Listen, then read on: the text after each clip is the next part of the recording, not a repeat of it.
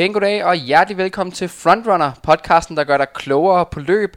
Vi sidder herinde på øh, Østerbro hjemme hos Henrik Thiem. Mit navn er Leon Kofod, og i de næste 10 minutter vil jeg sammen med min kammerat Nikolaj Dam interview Henrik omkring øh, weekendens øh, løb, fordi vi skal lige have løbet noget Henrik-energi af øh, på alle de gode resultater, der er sket, inden vi kan komme ind og tale om dagens emne, som er forhindringsløb. Så det glæder vi os rigtig meget til. Jeg tænker, at øh, lad os øh, starte med at komme i gang, øh, Henrik. Det har jo været en stor weekend, og jeg, jeg synes, vi skal starte med, hvad der for mig i hvert fald var den største nyhed. Det var ikke 10 km øh, verdensrekorden, det var Abdis resultat i Japan. Øh, altså, du lød jo ikke overrasket, øh, hvis man hørte den seneste podcast med, med Mads. Men hvordan har du det nu, hvor han, han slog den og er kvaldet til, til OL igen? Det er jo fantastisk, at vi får øh, en dansker til, til OL. Jeg har igennem en del år faktisk øh, jeg tænkt, at Abdi underpræsterede lidt på, på maratondistancen. Mm. Øh, mhm. vi har jo en, en, en løber med ufattelig højt øh, topniveau. En løber, der har trænet rigtig, rigtig hårdt øh, igennem en, en del år. Og en løber, der ved andre lejligheder vist, at han kan løbe op med øh, de absolut øh, bedste løbere i verden. Og skal man da ikke undervurdere, at han har øhm, afrikanske øh, gener. Det er mm. altså en, en mm. god cocktail, som gerne vil løbe stærkt på, på maratondistancen. Mm. Og jeg tror heller ikke, at Abdi har følt sig som en, en løber, der kunne løbe øh, 2.14. Jeg tror, han har været, hvis man kan tillade sig at sige, sådan, sådan lidt flov over at sige, at han ikke har, har løbet hurtigere. Nu har han løbet øh, 2.11 og, og klar til OL Mm. Men jeg tror, der, der er mere at hente, øh, hvis han rammer det, det rigtige løb.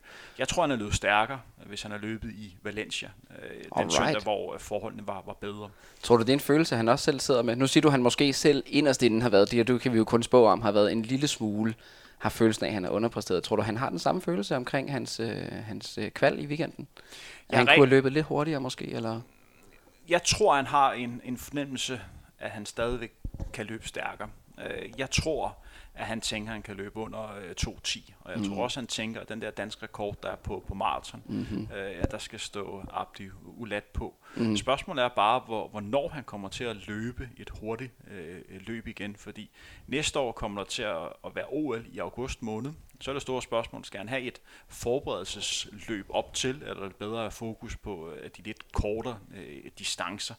En anden ting, man også skal være klar over, det er, at der bliver løbet rigtig, rigtig stærkt på, på maraton-scenen øh, her i, i 2019. Ja, og her kan jeg jo stille et kontraspørgsmål til jer. Hvis vi tager en verdensrangliste, og så tager udgangspunkt i, at hver eneste gang, der er en løber, der, der løber stærkt, så kommer han til at stå på den her øh, liste. Så Kenya for eksempel, de har jo en del løbere, der ligger på sådan en verdensrangliste på, på maraton. Men den her Abdi-tid på 2.11.03, hvad tror jeg, han ligger i verden med den tid i år? Jamen, øh, nu kommer jeg lige på banen, og, og jeg hedder Nikolaj Dam. Jamen altså, det, det er selvfølgelig en rigtig, rigtig hurtig tid rent øh, nationalt, men øh, altså, jeg er ikke øh, helt sikker på, at han er helt op øh, i toppen. Jeg, jeg forestiller mig noget, der minder om altså, top, øh, top 100 eller, eller 200. Hans tid for, for i søndags øh, placerer ham som nummer 312 på, på verdensranglisten i år. Uh. Øh, I år, ja. og, og det viser lidt, hvor, hvor stærkt der er løbet. Øh, lige nu her er der omkring øh, 200 løber, som er løbet under 2.10 øh, på, på verdensplan. Og hvis man går 10 år tilbage, så var det tal øh, lige omkring 80. Så der er altså sket en markant udvikling. Noget af svaret ligger på en løbesko, som jeg er ved at være lidt træt af at, at snakke med, og bare anerkende, at der sker ting og sager på den her maratonscene, fordi samme dag blev der altså også sat uh, svensk rekord. En uh, David Nielsen løb uh, lidt over uh, 2.10, og der var også uh, en nordmand, Sonder Moen, der løb mm-hmm. uh, 2.6.17, så det er ikke kun i Danmark, der, der bliver løbet stærkt. Men Sonder gik jo efter at slå, uh, det var egentlig de næste ting, vi skulle tage, han gik jo efter at slå den europæiske rekord, uh, og det, det gjorde han jo så ikke. Nej, den europæiske kort blev faktisk slået øh, den her dag. Der var en, øh, en keniansk født løber, mm-hmm. som nu stiller op for, for Tyrkiet, der hedder Mike Keegan, mm-hmm. Rich Pilen, øh, som slog øh, Mo Farahs øh, rekord, øh, europæisk rekord på maraton. Han løb øh, 2-4-14, tror jeg, for at være helt præcis. Oh, Dermed stod okay. med, øh, med næsten en minut. Øh, Sonder Moen valgte at gå med, med frontgruppen øh, og lagde ud på 61. Det var lige 60. præcis det, du talte om med Tersbøl, at hvis det var, han gik ud med den gruppe, så ville det nok ikke være så godt, men hvis han holdt sig til, til Keegan, så kunne der være en... Øh... Ja, jeg synes, det er for, jeg synes, det er for hurtigt udlæg. Øh, jeg tror ikke, han har kapacitet endnu til at kunne øh, under 204, så han, han tabte øh, lidt til sidst, for det er simpelthen rigtig, rigtig hårdt efter 25, hvis du, øh, hvis du kommer ud for, for, for tæt på max. Men mm. det er stadigvæk en rigtig flot tid, han fik løbet her. Det er hans næstbedste maratontid i, øh, i, i karrieren. Og 2, 6, 17. Så mange løbere, der ikke er født i Østafrika, er der heller ikke, der har løbet det. Så det er en, en Hvor placerer det Sonder på, øh, på verdensranglisten i år? Jeg mener, han ligger øh, i, jeg tror det er nummer jeg tror det er omkring nummer 30 eller sådan noget. Jeg har ikke lige tjekket op på det, men der er, der er rigtig mange, der løber stærkt. Boom. Hold nu op. Jamen, jeg synes, at, øh, jeg tror altså selvfølgelig øh, øh, sko og bedre træning og støtte og så videre, men øh, det virker som øh, community helt klart driver, øh, at, at folk løber rigtig hurtigt nu. Altså der er stemning for at slå rekorder, der er mentalt overskud til at, at slå rekorder, folk ved det er muligt. Øh, og hvis de tror på, at, øh, at omgivelserne omkring den kan, kan få det til at ske, så rykker de sig altså også. Øh, Øh, vi ser det i, selvfølgelig i, en, i noget mindre grad, men på den københavnske løbescene lige nu, synes jeg, at, øh, at folk løber hurtigt. Og øh, at du behøver ikke at være sådan, altså sådan, vi, vi taler måske ikke øh, 80'erne øh, hurtigt, men øh, de løber hurtigt lige nu, og der er rigtig, rigtig mange, der gør det. Øh, når man stiller op til, til Copenhagen Half, øh, DM10 og lignende, der er rigtig, rigtig mange, der knaller fine tider af under de 32, 31 og så videre. Øh, så det er jo, det er jo der, rigtig fint. Der er jo en, en domino-effekt, og meget af det også øh, mentalt. Man skal ikke undervurdere øh, den mentale del i det at være, at være løber. Og øh, det Abdi har været en, en måned i Afrika. Han har jo rundt og snakket med en masse andre løbere, som har løbet betydeligt øh, stærkere end ham. Og den sult øh, for selv at blive, blive bedre, mm. den er jo smittende. Samtidig med, at han kan jo også se, at der er masser af løbere, som han måske vurderer, han føler, han er bedre end har løbet øh, hurtigere end ham, hvor han tænker, det skal jeg også gøre.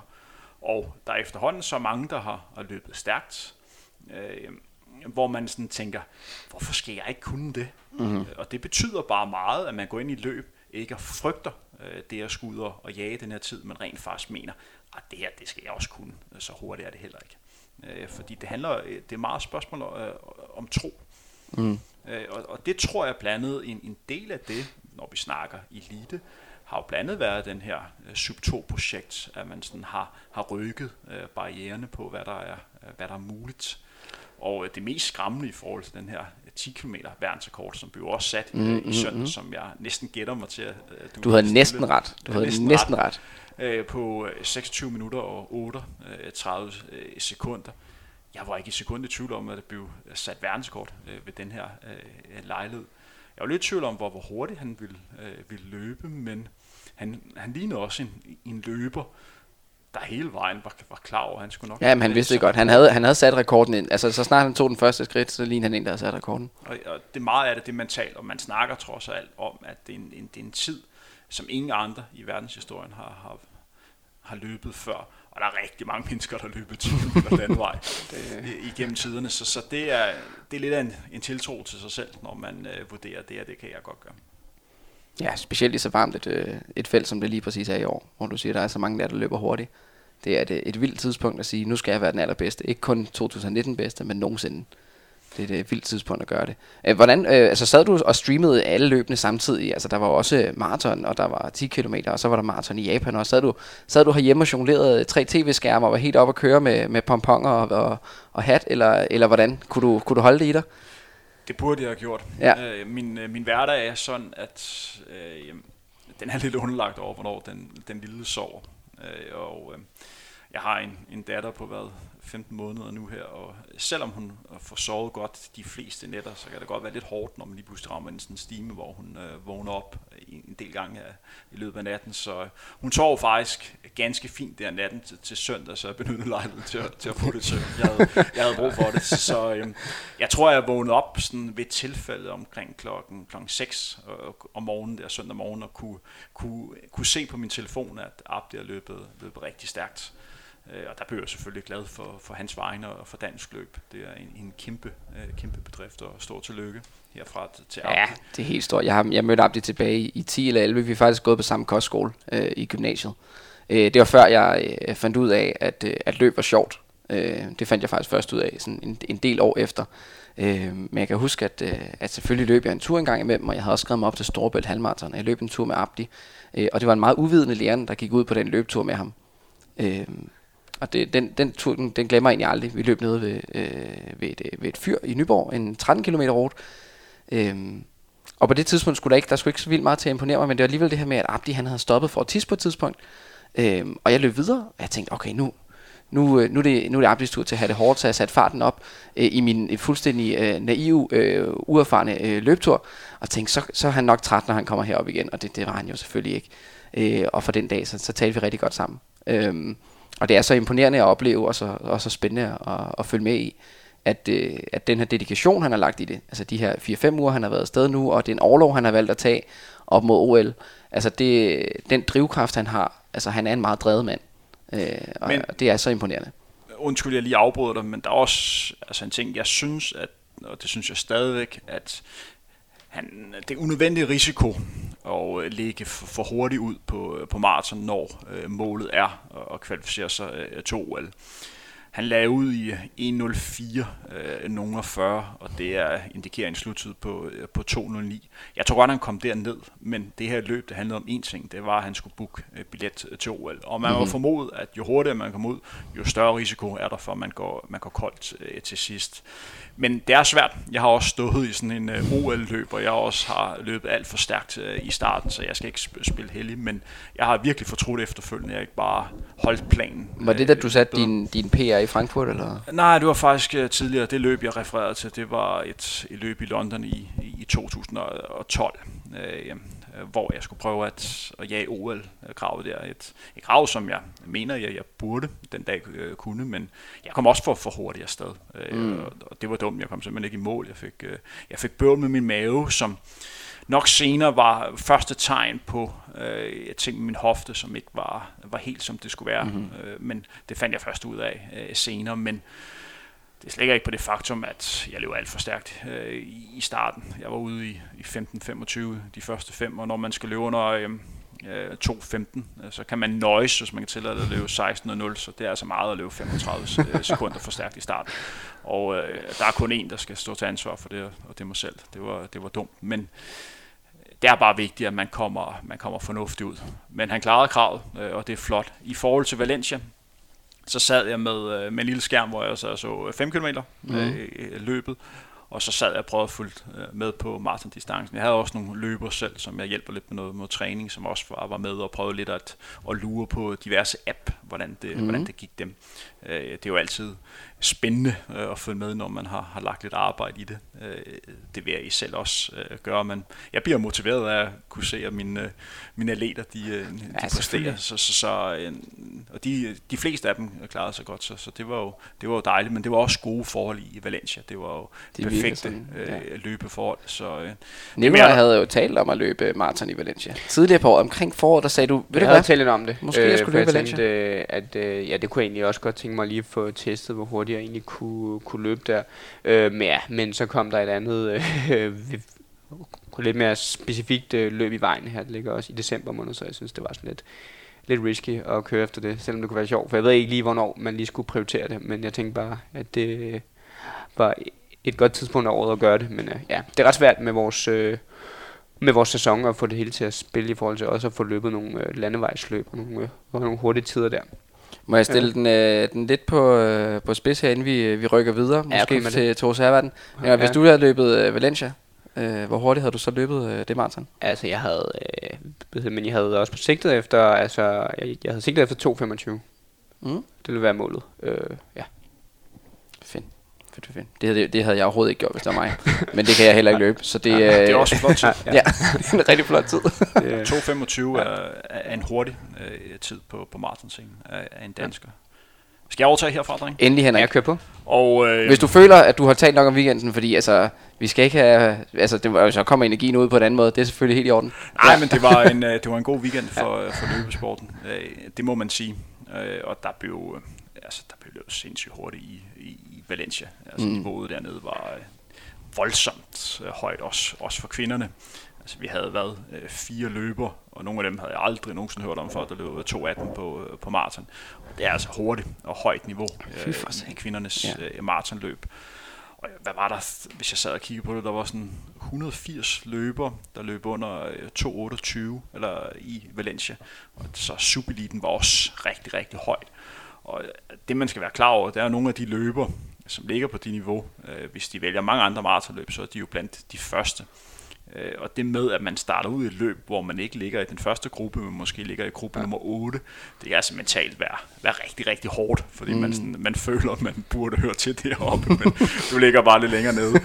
Øh, så, så, så, det kan nogle gange være, øh, være svært, fordi øh, kroppen bare tænker, nu skal jeg bare, nu skal jeg bare frem, jeg skal ikke, jeg skal ikke ligge hernede. Og det gjorde måske mig, der ikke har fulgt med, men løb Bamse i weekenden? Var det, var det ikke meningen, han skulle ja, det? Han eller? var, han var faktisk med. Ja. Altså, øh, han, øh, jeg hjælper jo lidt med hans, hans træning. Øh, og Bams han debuterede som trailløber i, i Færøerne øh, i starten af september. Mm. Øh, han fandt ud af, at øh, det med at løbe nedad er måske ikke øh, Bamses største styrke, så han, han faldt og slog sig der, var faktisk Nå, igennem en, en okay. barsk operation. Øh, så det var imponerende, han nåede at blive, øh, at blive klar til at kunne, kunne løbe maraton øh, løb. Så han kom igennem på, øh, på 2.27, som er en, en flot tid til betragtning af, hvad han har været, været igennem. Øh, fordi det er jo et svært løb for ham, når man ikke rigtig ved, øh, hvor man står hen rent, mm-hmm. rent formmæssigt. Mm-hmm. Men som jeg snakkede lidt mere om inden løbet, så øh, det gælder om at se på det, der er sandheden, det er, at man har alt at vinde. Øh, fordi årsagen til, at man er sådan lidt øh, nervøs, øh, det er jo fordi, man, man rigtig gerne øh, ved det selv. Så jeg synes, han, han gjorde det rigtig godt og kan være rigtig stolt af, af det resultat. Drenge, skal vi, gå, øh, skal vi gå lidt videre? Let's go. Lad os gøre det. Så byder Henrik Thiem velkommen ja. her til en, en udsendelse, hvor jeg skal blive lidt klogere på forhindringsløb, eller det man kalder ORC. OCR. OCR. Uha, det er jo pinligt, at jeg starter med at sige det forkert. Men øh, drenge, kan I ikke lige benytte lejligheden til lige at præsentere jer selv? Så skal vi ikke gøre det sådan, at øh, Nikolaj præsenterer Leon, jo. og Leon jo. præsenterer Nikolaj? Øh, jo, Jamen, jeg vil så ja, starte med at øh, præsentere øh, Leon øh, Kofod. Øh, ja, øh, han har dyrket sådan, ja, altså, altså seriøs øh, forhindringsløb sådan cirka siden øh, 2000 og 15-ish, og har rykket sig rigtig meget. Øh, og lige siden da, han, han, han, har ikke en, han har ikke nogen sådan øh, løbebaggrund, øh, tror jeg godt, vi kan blive enige om, men han har udviklet sig rigtig meget, og begynder også at også ligesom eskalere rigtig, rigtig meget øh, på hans øh, på, løbes, øh, hvad hedder det, på løbedistancen i forhold til hans øh, løbeudvikling. Og som forhindringsløber, så har han den øh, rigtig gode fordel, han er rigtig, rigtig øh, altså stærk i overkroppen i forhold til hans egen der er kraft, øh, hvad hedder det, i forhold til hans egen altså kropsvægt.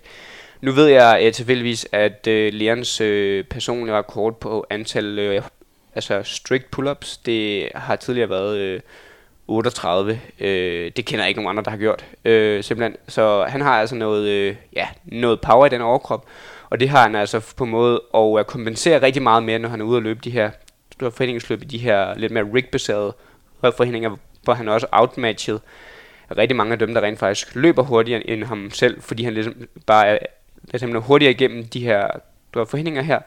Og, øh, og altså, hvad hedder det, spare på energien der, så har han så halvet lidt på, øh, ligesom også bare på løbe, øh, løbe, hvad det, løbeskvenserne der, men det, det har han så haft mulighed for at øh, hente, hvis øh, løbende er korte nok, øh, så kan han øh, sagtens være kompetitiv på international eliteplan. Det er sådan så, at øh, Leon har faktisk altså, hakket to europæiske øh, titler hjem øh, på det, der hedder short course. Øh, så det er faktisk øh, super imponerende. Og, og altså short course, det er sådan omkring de her, altså, ja, altså 3, øh, hvad hedder det, 3 til 4 km med normalt er det cirka omkring altså 20 forhindringer. Så det er sådan en rimelig, rimelig god fordeling, og det er sådan en rimelig der er relativt kort, øh, kort der øh, løbesekvenser mellem forhindringerne, så det ligger rimelig kompakt. Det er altså en, øh, ja, en disciplin, som han er rigtig, rigtig god til. Øh, og som han også helt sikkert også kommer til at blive ved med at øh, fokusere på. Men ja, på samme tid med, at han er bevidst om, at han skal udvikle hans øh, løbekapacitet. Øh, så det var lige, øh, lige kort om læreren, og hvad, hvad han er god til, og hans relation til løb. Du har da fået dig lidt af en wingman der. jeg er totalt glad for Nikolaj. Vi har, øh, vi har flået samme flyver i mange år, og øh, jeg kan huske, jeg kan huske, vi mødte hinanden i, i tidlig øh, 2015, hvor jeg så en, øh, en øh, hvad der lignede en tynd trailløber, der sad og snørrede på, på trailsko på inden et forhindringsløb. Og jeg tænkte, den tynde bandit der, det er sjovt, at han skal prøve at løbe det her øh, forhindringsløb.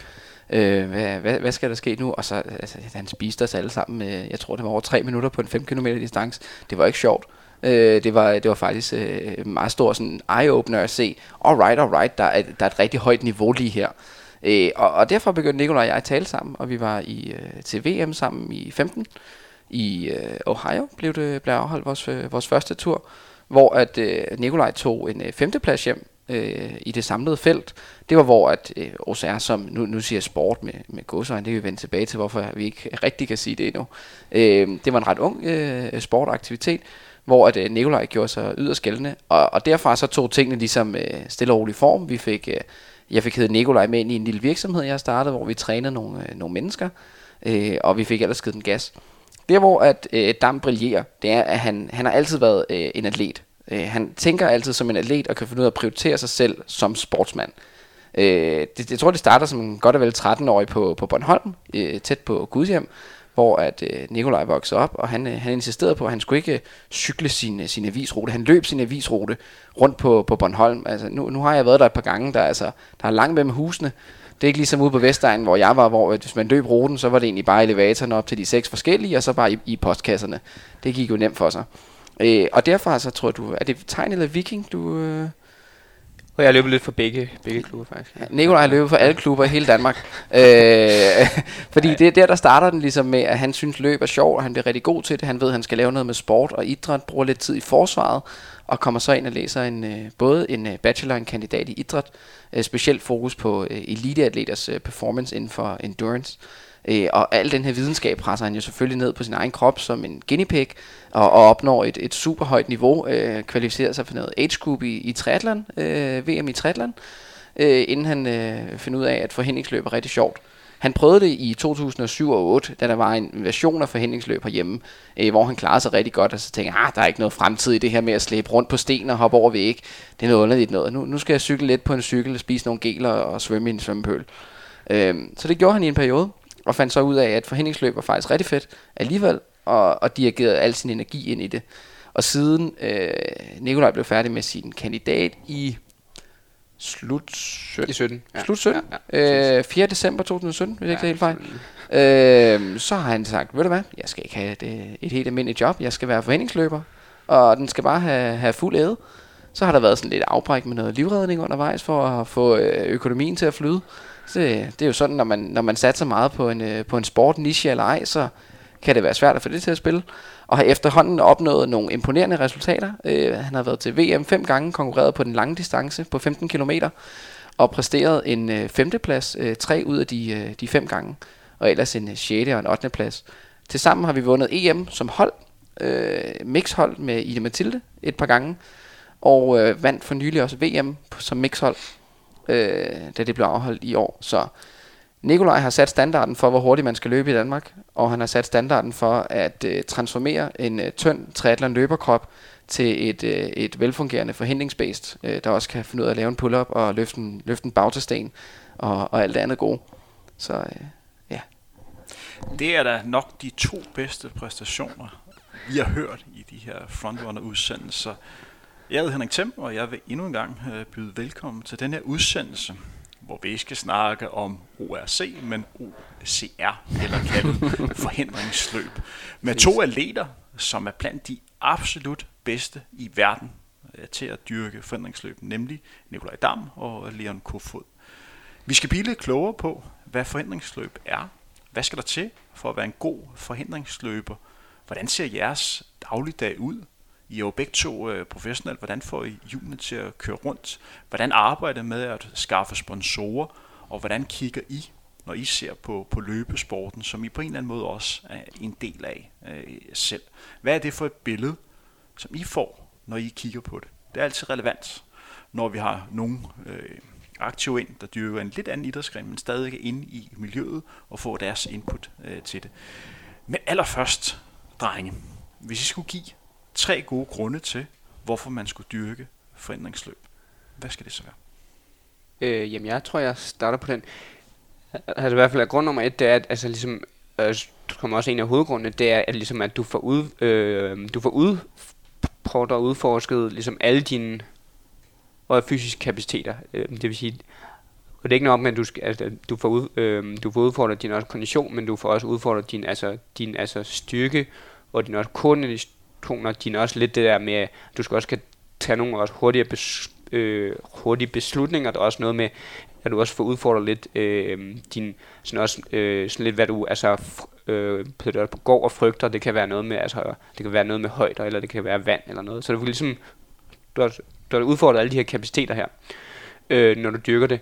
Øh, og altså, tror jeg, nummer to, det vil sige, at det altså, sådan, det er jo øh, det er stadig på et niveau, hvor at, jeg vil sige, at alle kan være med. Altså, øh, altså du kan vælge at dyrke det, altså også bare som vi gør, som sådan rimelig mere all in, du, du er seriøs, eller du kan vælge at gøre det på, altså på motionistplan, og det synes jeg, at det kan rigtig meget, øh, når man også gør det, fordi at igen, det får nogen, øh, nogen der måske ikke er så glade for at bare, at bare løbe, at udelukkende løbe, de, de bliver ligesom øh, motiveret af at komme ud på en øh, rute, hvor der er en masse øh, du ligesom afbræk i løbet, ikke, kan man sige. Og det giver, det giver, øh, det giver rigtig god mening, synes jeg, at man også kan gøre det som øh, sådan netop på, på et motionistplan, og det kan ramme nogle, nogle øh, flere og folk end som bare løber. Øh, det synes jeg helt sikkert også på kan noget. Og så er der også at nummer tre, det vil sige, det er også altså den, øh, ja, den er også bare, altså den, øh, den er så, øh, den er så social grund, vil jeg sige.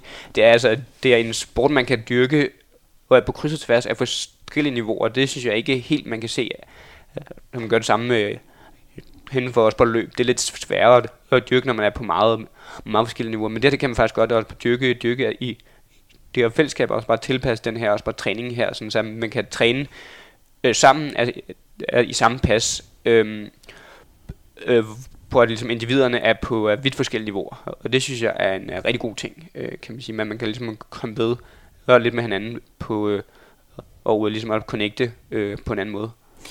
Hvis vi skal designe den perfekte atlet til at mm. dyrke forandringsløb, mm. kan vi øh, komme ind med nogle kar- karistiske øh, Ja. Jeg tror, at, øh, at øh, til, hvis du begynder nu på et godt pull-up-program, øh, og lidt, øh, lidt personlig forhindringstræning, så tror jeg faktisk, at, øh, at du vil kunne blive, øh, nu ved jeg godt, du har med hoften, men faktisk din figur hvis at øh, man har nogenlunde din slanke figur med lange ben og et rigtig godt lø- en god løbekapacitet øh, og lysten til at konkurrere, øh, og man samtidig øh, har noget øh, baggrund inden for noget klatring, eller i hvert fald noget lyst for at lære noget, noget klatring, så man kan blive noget stærkere til at holde sin egen kropsvægt, og kan finde ud af at tage nogle pull-ups og lignende, øh, og øh, har god øh, eye-to-hand øh, coordination, altså god motorik til at gribe fat i ting med ja. dine hænder, så, så kan du komme kom rigtig langt.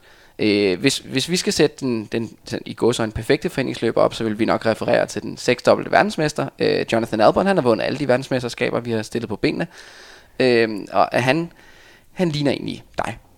Øh, ret meget. I cirka samme øh, højde af drøjde. Han er slank. Han, er, han har også vundet... Øh, Europa, nej, verdensmesterskaberne i trail og mountainløb, øh, og han er Ultra Skyrunning World Champion også. Han, han udfordrer mange forskellige aspekter af sport generelt, og øh, brillerer specielt inden for, øh, for løb, men han har så en, så. en stor kapacitet til at løfte ting, og han har en stor kapacitet til at løfte sin egen kropsvægt, øh, og så er han bare vildt god til at ramme ting, når han stikker hænderne ud foran sig selv han misser aldrig rigtig noget. Han er stensikker. Hvis vi skal sætte et sådan også på løbeniveau på, så tror jeg godt, vi kan sige, at hvis man skal være, og det er altså også på helt i toppen, så skal du i hvert fald kunne løbe et godt stykke under og 15 minutter på 5.000 meter. Det er jo ikke, altså, det kommer an på, hvad man, tror, hvad man sammenligner det med. Øh, det er ikke så hurtigt i løbeverdenen, det er der mange, der kan. Øh, men, øh, men, men altså, udfordringen er, at du skal også lige skal have alle de andre kapaciteter der. Øh, for der er ikke så mange i OSR-verdenen, der kan det gør det nu. Der er mange, der ligger sådan ret tæt på. Og har løbeniveauet i OSR-verdenen, det er, det er begyndt at øh, altså stige også hvert år. Altså, for folk de lærer selvfølgelig, hvordan man øh, løber og sådan noget der. Og de bliver hurtigere og hurtigere. Og det er også en også generel tendens, synes jeg. Mm. Men altså, det er i hvert fald der omkring, at man skal ligge, hvis man skal være altså, også i verdensklasse. Og selvfølgelig, jo hurtigere, jo bedre. Men øh, du skal også lige have de andre kapaciteter der. Du skal være så vildt stærk. Altså, og det er sådan lidt mere, at vi snakker noget. Altså selvfølgelig, nu sådan, snakker vi om om lidt den er også bare pull, altså pull styrke. Du skal være god til at hive dig, du skal være god til at hive dig, øh, også, øh, også hive dig selv op, og du skal have sådan lidt den her og figur og altså styrker øh, som en og klatre, kan man sige. Ikke? Altså, du skal være rigtig god i forhold til din egen kropsvægt, og du skal kunne hænge i hvad som helst. Du skal samtidig også være god til at løfte øh, altså relativt tunge ting op. Det er ikke fordi, du skal være altså, sådan, altså styrkeløfter øh, på en måde. Det er ikke det niveau, øh, vi, vi er ude i, men du skal, være, du skal i hvert fald have og kapaciteten til at løfte sådan noget, øh, noget der er så relativt tungt også til din egen kropsvægt. Øh, ja. Der er vel tre elementer, som man skal kunne, øh, kunne mestre. Man skal jo have en god kondition.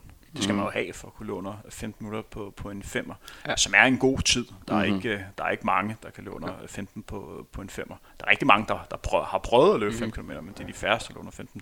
Prøv at kigge lidt på resultatlisten til duelstafetten, mm-hmm. og så mhm. prøv at se, hvor mange der ja. rigtig faktisk under 15. Det er ikke særlig mange, der kan. Nej. Så skal man være stærk. Og så skal man også rent teknisk øh, være god. Hvad med sådan noget som, som smidighed? Er det en, en vigtig element?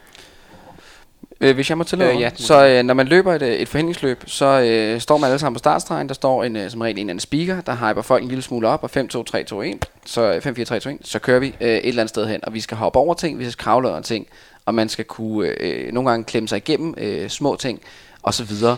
Øh, smidighed øh, er til et niveau, hvor at hvis du hænger i strækte arme ned fra en øh, høj væg, eller øh, et, øh, et lignende, at du, øh, hvis du trækker dig selv lidt op, kan svinge dit ben op på toppen af væggen ved siden af dine din hænder. Øh, hvis du er for stiv til det, øh, det vil, hvis, du, hvis du har spillet fodbold hele jeg kommer fra en fodboldbaggrund, hvis du har spillet fodbold hele dit liv, så kan det være rigtig svært, øh, fordi man er, man er stiv som bræt. Øh, man skal være smidig nok til ligesom at kunne svinge, svinge benene rundt, og, men ikke noget til et, til et ekstremt niveau. Øh, tit og ofte har det meget mere med øh, koordination at gøre, at der du kan få dig selv til at, at bevæge dig på den måde, der du ligesom ønsker. Fordi det er nogle gange, at vi tænker, og hvis jeg nu svinger på den her måde, så sker der det her med min krop, men det vil ikke altid, ja. altså vi tænker det sker, men det er ikke altid det der, der sker. Og det er det tekniske element i, i forhindringsløb. Mm.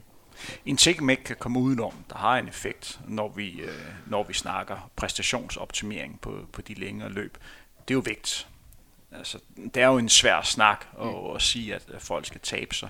Men det har jo en betydning på, hvor meget man, hvor meget man vejer.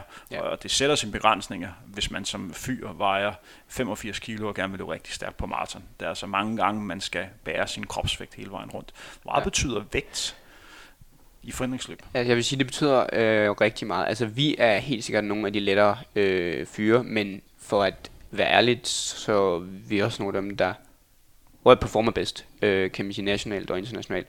Øh, men altså, det er jo sådan en, en, en hård fin balance, for det er jo ikke bare at være let, uanset hvad, øh, du skal stadig have den, og, og, også bare altså styrken, ikke? Så altså kan man sige, øh, det skal ikke gå ud over din styrke, at du skal eksempelvis også tabe i vægt. Øh, det må det ikke øh, gøre i, i, i hvert fald ikke i for høj grad. Men altså jo, øh, det er også en, øh, kan man løberelateret hvor du skal flytte din egen øh, kropsvægt, og det er nu engang øh, nemmere, hvis du øh, er i den øh, lette ende af vægtskaleren der. Men det, det svinger lidt, fordi at i løb kan man godt sige, at fordi det er, man laver den samme, øh, går den samme ting øh, hele tiden i forhindringsløb, så det er en, det er en fordel, øh, fordi alle de kvaliteter, du gerne vil have som en god... Øh, øh, hvad skal man sige, ikke jeg skulle til at sige en god landvejsløber, måske nærmere en rigtig god trailløber. Alle de kvaliteter, du gerne vil have som en god trailløber, øh, vil du gerne have, men du skal samtidig væk have styrken til at hive noget, der er tungere end dig selv, og rundt formet i, i beton, op, til, op omkring hovedhøjde, og du skal også kunne tage noget til op til 25 kilo og smide på dine skuldre og løbe 600 meter med det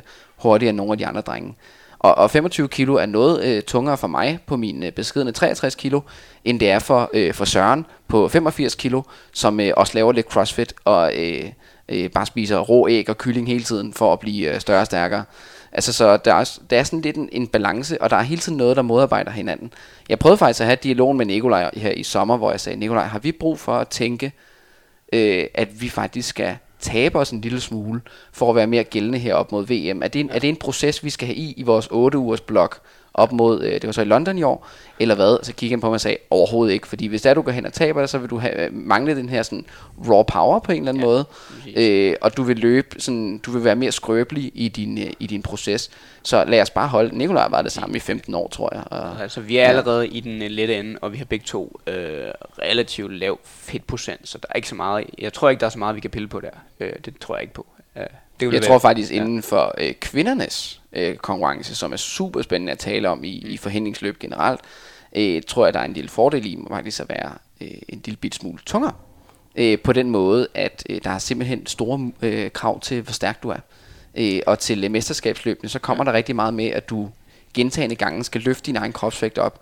Øh, og der, har, der er øh, kvinderne, der har øh, lidt ekstra øh, muskel og lidt ekstra styrke til at kunne det de klarer sig faktisk øh, eksemplarisk godt. Ja. Jeg vil også lige nævne, at der her på Frontrunner ligger en udsendelse. Den er godt nok på norsk, men øh, vi har en, en samarbejdsaftale med den norske løbepodcast, der hedder Breaking Limits, mm. som bliver udgivet af det, der svarer til, til DR i, i Norge, hvor de har en den norske verdensklasse kvindelig løber, Karoline Krøvedal, ja, i, i studiet. Hvis man kan forstå, hvad der bliver sagt, så synes jeg, man skal lytte til den, for hun kommer altså med nogle rigtig fine betragtninger i forhold til at kunne arbejde med sin vægt. Hun refererer til, at hun rent faktisk er blevet en bedre atlet nu her, hvor hun vejer 10 kilo mere, end hun gjorde, da hun startede med at være aktiv. Fordi mm. som hun siger, der er forskel på at være, være sund ja, øh, og, for, øh, og, og være usund. Mm. Og hun kan mærke, at hun bliver stærkere, ved at veje de 10 kilo mere, ja. og hun kan holde øh, til mere træning, og hun restituerer øh, bedre. Mm-hmm. Det giver super god mening. Ja, det giver det er rigtig god mening. Og man kan sige også lige for at lige vende tilbage til OSR, øh, hvad hedder det, hos altså hos kvinderne, øh, der er faktisk, altså det, er, øh, det kan man også sige om OSR, der er rigtig, rigtig god, øh, man kan sige, altså ligestilling i forhold til, at øh, det er meget, meget få forhindringer, hvor de øh, ligesom at ændre i det. Øh, der er nogle enkelte også på vægtbaseret pointing, hvor de ændrer lidt hos os, øh, hos os på kvinder og mænd. Men altså, øh, til de fleste mesterskaber er det faktisk præcis det samme, som mænd og kvinder de skal igennem. Øh, så det er også en lidt en sjov ting, og det gør også bare, at sådan øh, relativt set, øh, så er deres råstyrke øh, og ligesom overkropspower, det er nu engang øh, endnu vigtigere, øh, ved det også bare hos, ja, hos os kvinderne. Øh, du skal også kunne løbe selvfølgelig, men du kan klare dig med øh, lidt lavere niveau på løb hvor du kan kompensere med at være øh, noget stærkere der, og ligesom kunne gennemføre foreningerne. Det er jo ikke nogen hemmelighed, at normalt, når jeg sidder og har de her frontrunner udsendelser, så føler jeg sådan rimelig godt på hjemmebane, fordi jeg snakker om noget, som jeg ved en del om. Men for at være helt ærlig, øh, så den her sportsgren er ikke det, som jeg ved mest om. Men jeg er selvfølgelig lidt med i det omfang, øh, som nu har været muligt for mig også lidt, læst lidt op øh, til, når jeg vidste, at jeg skulle snakke med, med jer to. En af de ting, som slog mig lidt, da jeg lavede research øh, på jer og kiggede på de forskellige videoer, som ligger, når man konkurrerer, det er, at det virker som om, der er et rigtig godt sammenhold. Det virker som om, at atleterne ønsker det bedste øh, for hinanden. Og man som atlet er, er meget åben og har en eller anden form for, øh, hvad kan man sige, sådan performance-gen, som man virkelig elsker øh, at, at være i den. Hvor hvis man laver sammenligning lidt med, med løbesporten, så er der mange atleter, der er måske lidt mere sådan introverte, sådan har er sådan, øh, nervøs anlagt og vant til at træne øh, meget selv. Hvordan mm. ser I selv øh, det at være, være atlet? Er, er, er I enige med det, jeg siger? Jeg synes, det er super spændende, det du siger. Vi, Nikolaj og jeg arrangerer faktisk en 3-5 træningslejre til Spanien om året, øh, hvor vi tager helt almindelige mennesker med. Vi tager også nogle af højt niveau, vi tager nogle af helt lavt niveau. Hvorhen i Spanien tager I hen? Vi tager til Malaga og kører lidt til højre, så til om, mellem Malaga og Marbella.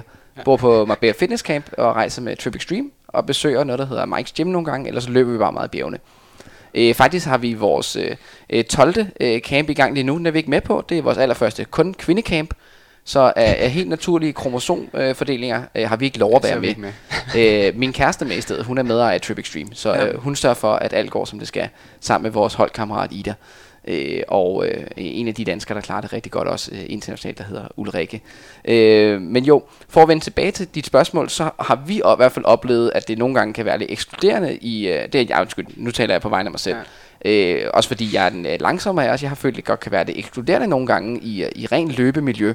Og sådan komme ind og få lov at lege med. Jeg har nogle gange følt, at det har været meget svært bare at sige hej. Og sådan, kan jeg join det her? Kan jeg ikke join det her? Fordi der er uh, du løber lige 2-3 minutter langsommere, end jeg gør på en 10, og så er du ikke lige så sej, eller du, ikke, du kan ikke rigtig lege med her, eller hvordan hænger det sammen? Det har jeg nogle gange følt.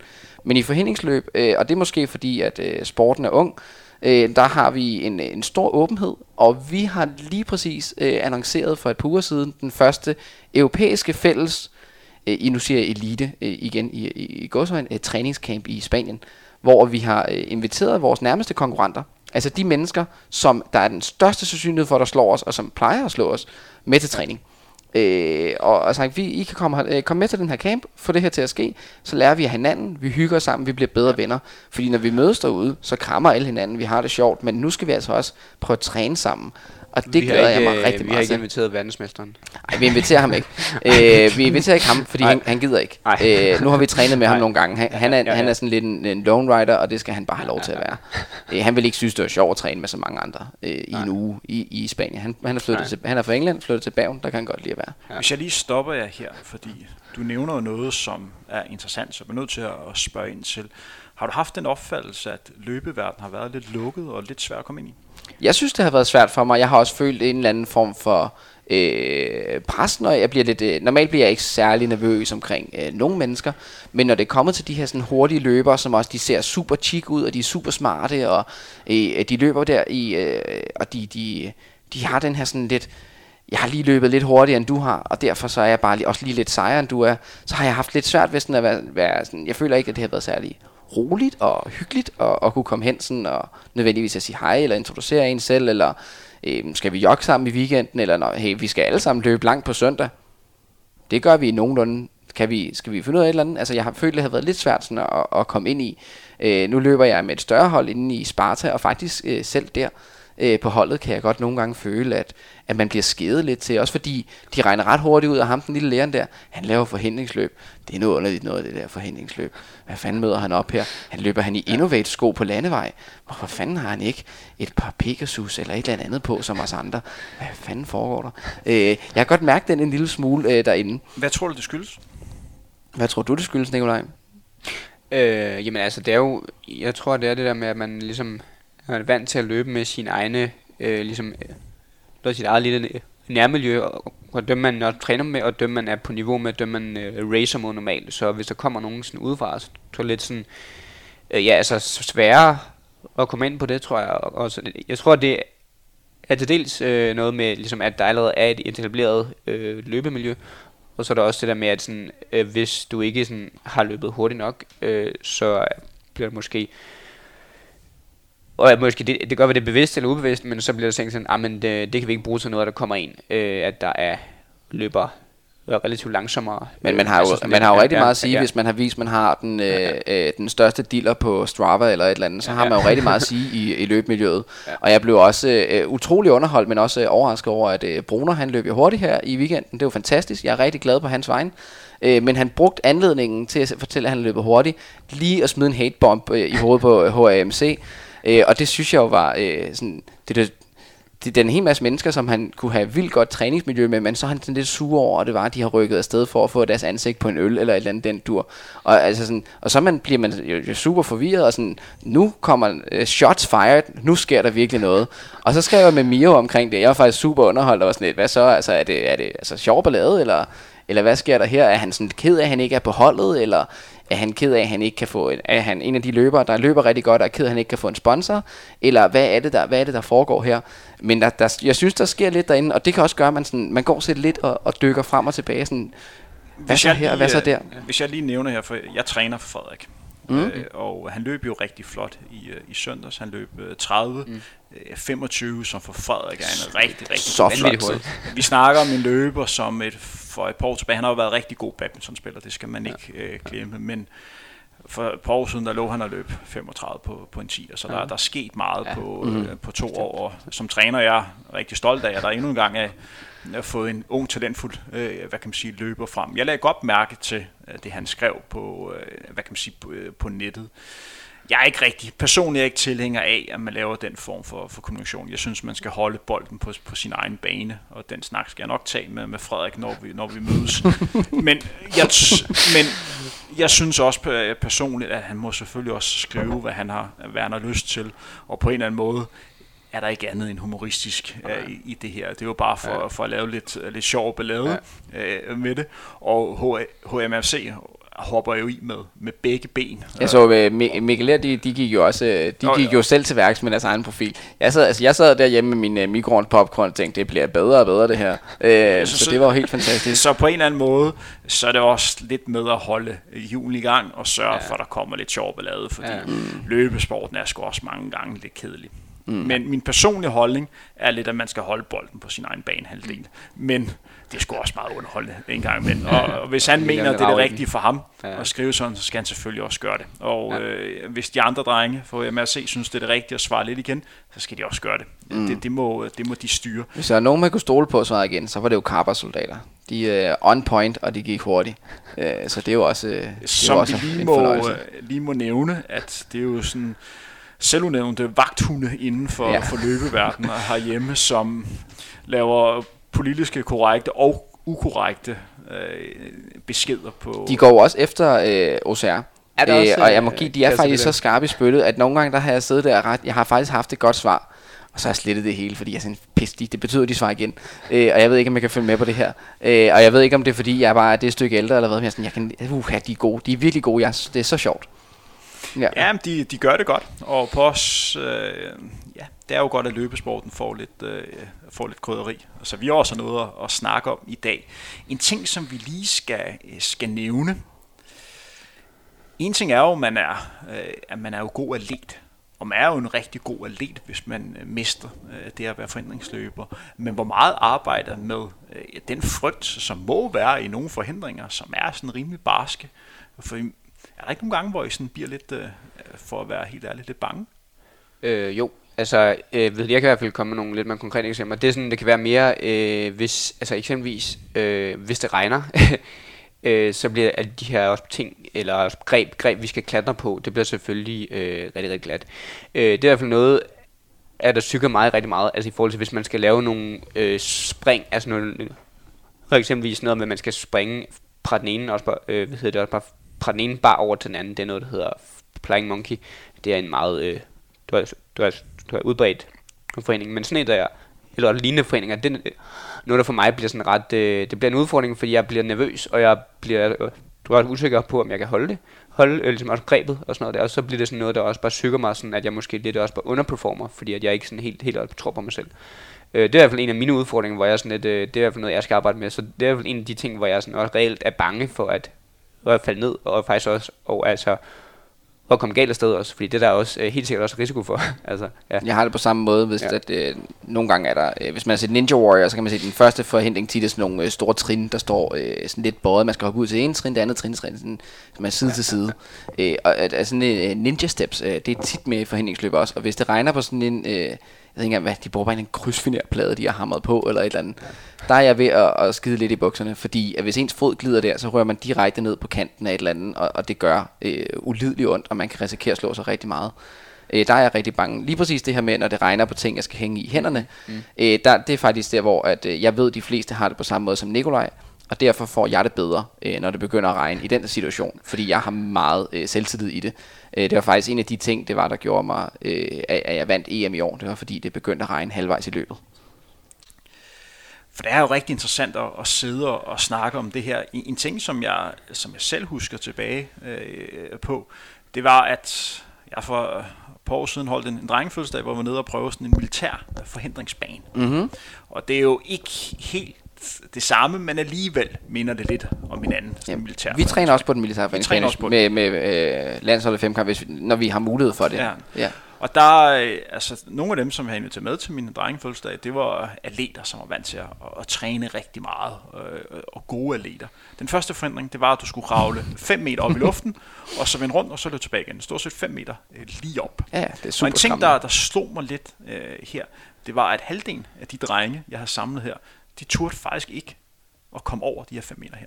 De var simpelthen, øh, altså de blev trigget af, hvor langt der var ned. Mm-hmm. Og der, altså, der tænkte jeg lidt over, at personer, der er vant til at konkurrere, der har det her performance-gen, hvis halvdelen af dem har, øh, har problemer med at komme over, hvordan vil det så være for, øh, for lidt mere normale, forstår I øh, min trækning, for det må jo virkelig være en udfordring for mange, Øh, at kunne, at kunne gennemføre det, der i militær forandringsbane er en rigtig, rigtig simpel øvelse. Mm. Det, er sjovt, det er sjovt, du siger det, Henrik, fordi Nikolaj og jeg, hvis vi står, og vi er lidt trætte, øh, lidt udmattede, og vi ved, at vi skal lave et eller andet, hvis vi skal lave en, øh, der kommer en ny forhindringsbane op ved Skodsborg, som øh, de er bygget ved Skodsborg øh, Kurhotel. Hvis vi skal løbe den bane, hvis vi ikke er til stede mentalt til, at nu skal vi altså gøre noget godt, så øger vi skadesrisikoen rigtig, rigtig meget. Og vi ved udmærket også godt, så udfører vi ting sådan lidt, uh, vi skal helst ikke for højt over den her, jeg tør ikke hoppe ned fra toppen, så brækker jeg en ankel eller et eller andet, ikke? Eller hvis jeg svinger mig her, så river jeg min skulder af led, eller der, der, er, der, er, der er jo lidt flere risiko involveret, sådan hele kroppen i hvert fald. Øhm, så det, det har vi lært, at hvis vi skal kunne de ting, så skal vi være yderst oplagt til det, fordi i en konkurrence, så laver vi nogle bevægelser, når vi ser video bagefter, hvor vi er sådan lidt, wow, okay, det havde jeg ikke tur gøre, bare sådan lige nu, hvis der var nogen, der spurgte mig om at gøre det, lige nu, så ville jeg på ingen måde kunne gøre det. Men sådan i konkurrencen, Øh, når man sådan virkelig er hypet op til det, så virker det. Og det er også sådan, der skal vi virkelig motivere os selv til at lave nogle af de der specielt øh, meget farlige, eksplosive øh, bevægelser. Springe langt hen til et eller andet, eller hoppe langt ud til noget, og tro på, at man, når man har strukket armen ud. Altså, jeg er ret lille, jeg, når jeg hopper ud til noget og strækker armen ud, så det er ikke altid, jeg tror på, at jeg hopper højt nok, selvom jeg, jeg er ret eksplosiv til at hoppe op.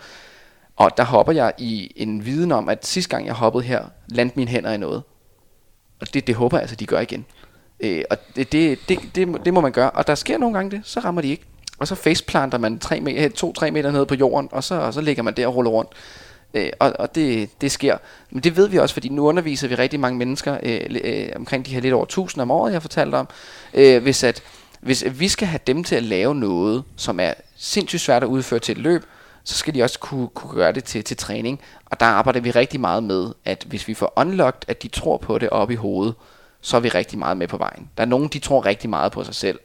De er også nogle gange lidt større risiko for at komme til skade. Øh, det er nævneværdigt mænd, øh, der, der møder op og med en kæmpe ja-hat, sådan lidt, ja, selvfølgelig kan jeg det her, det her, der er testosteron, siger bare, jeg kan det her. Og så møder de op, svinger, klask, falder. Øh, så rejser de sig op og siger, nå, det gør ikke noget, gutter, jeg gør det igen. Og så prøver de en gang til.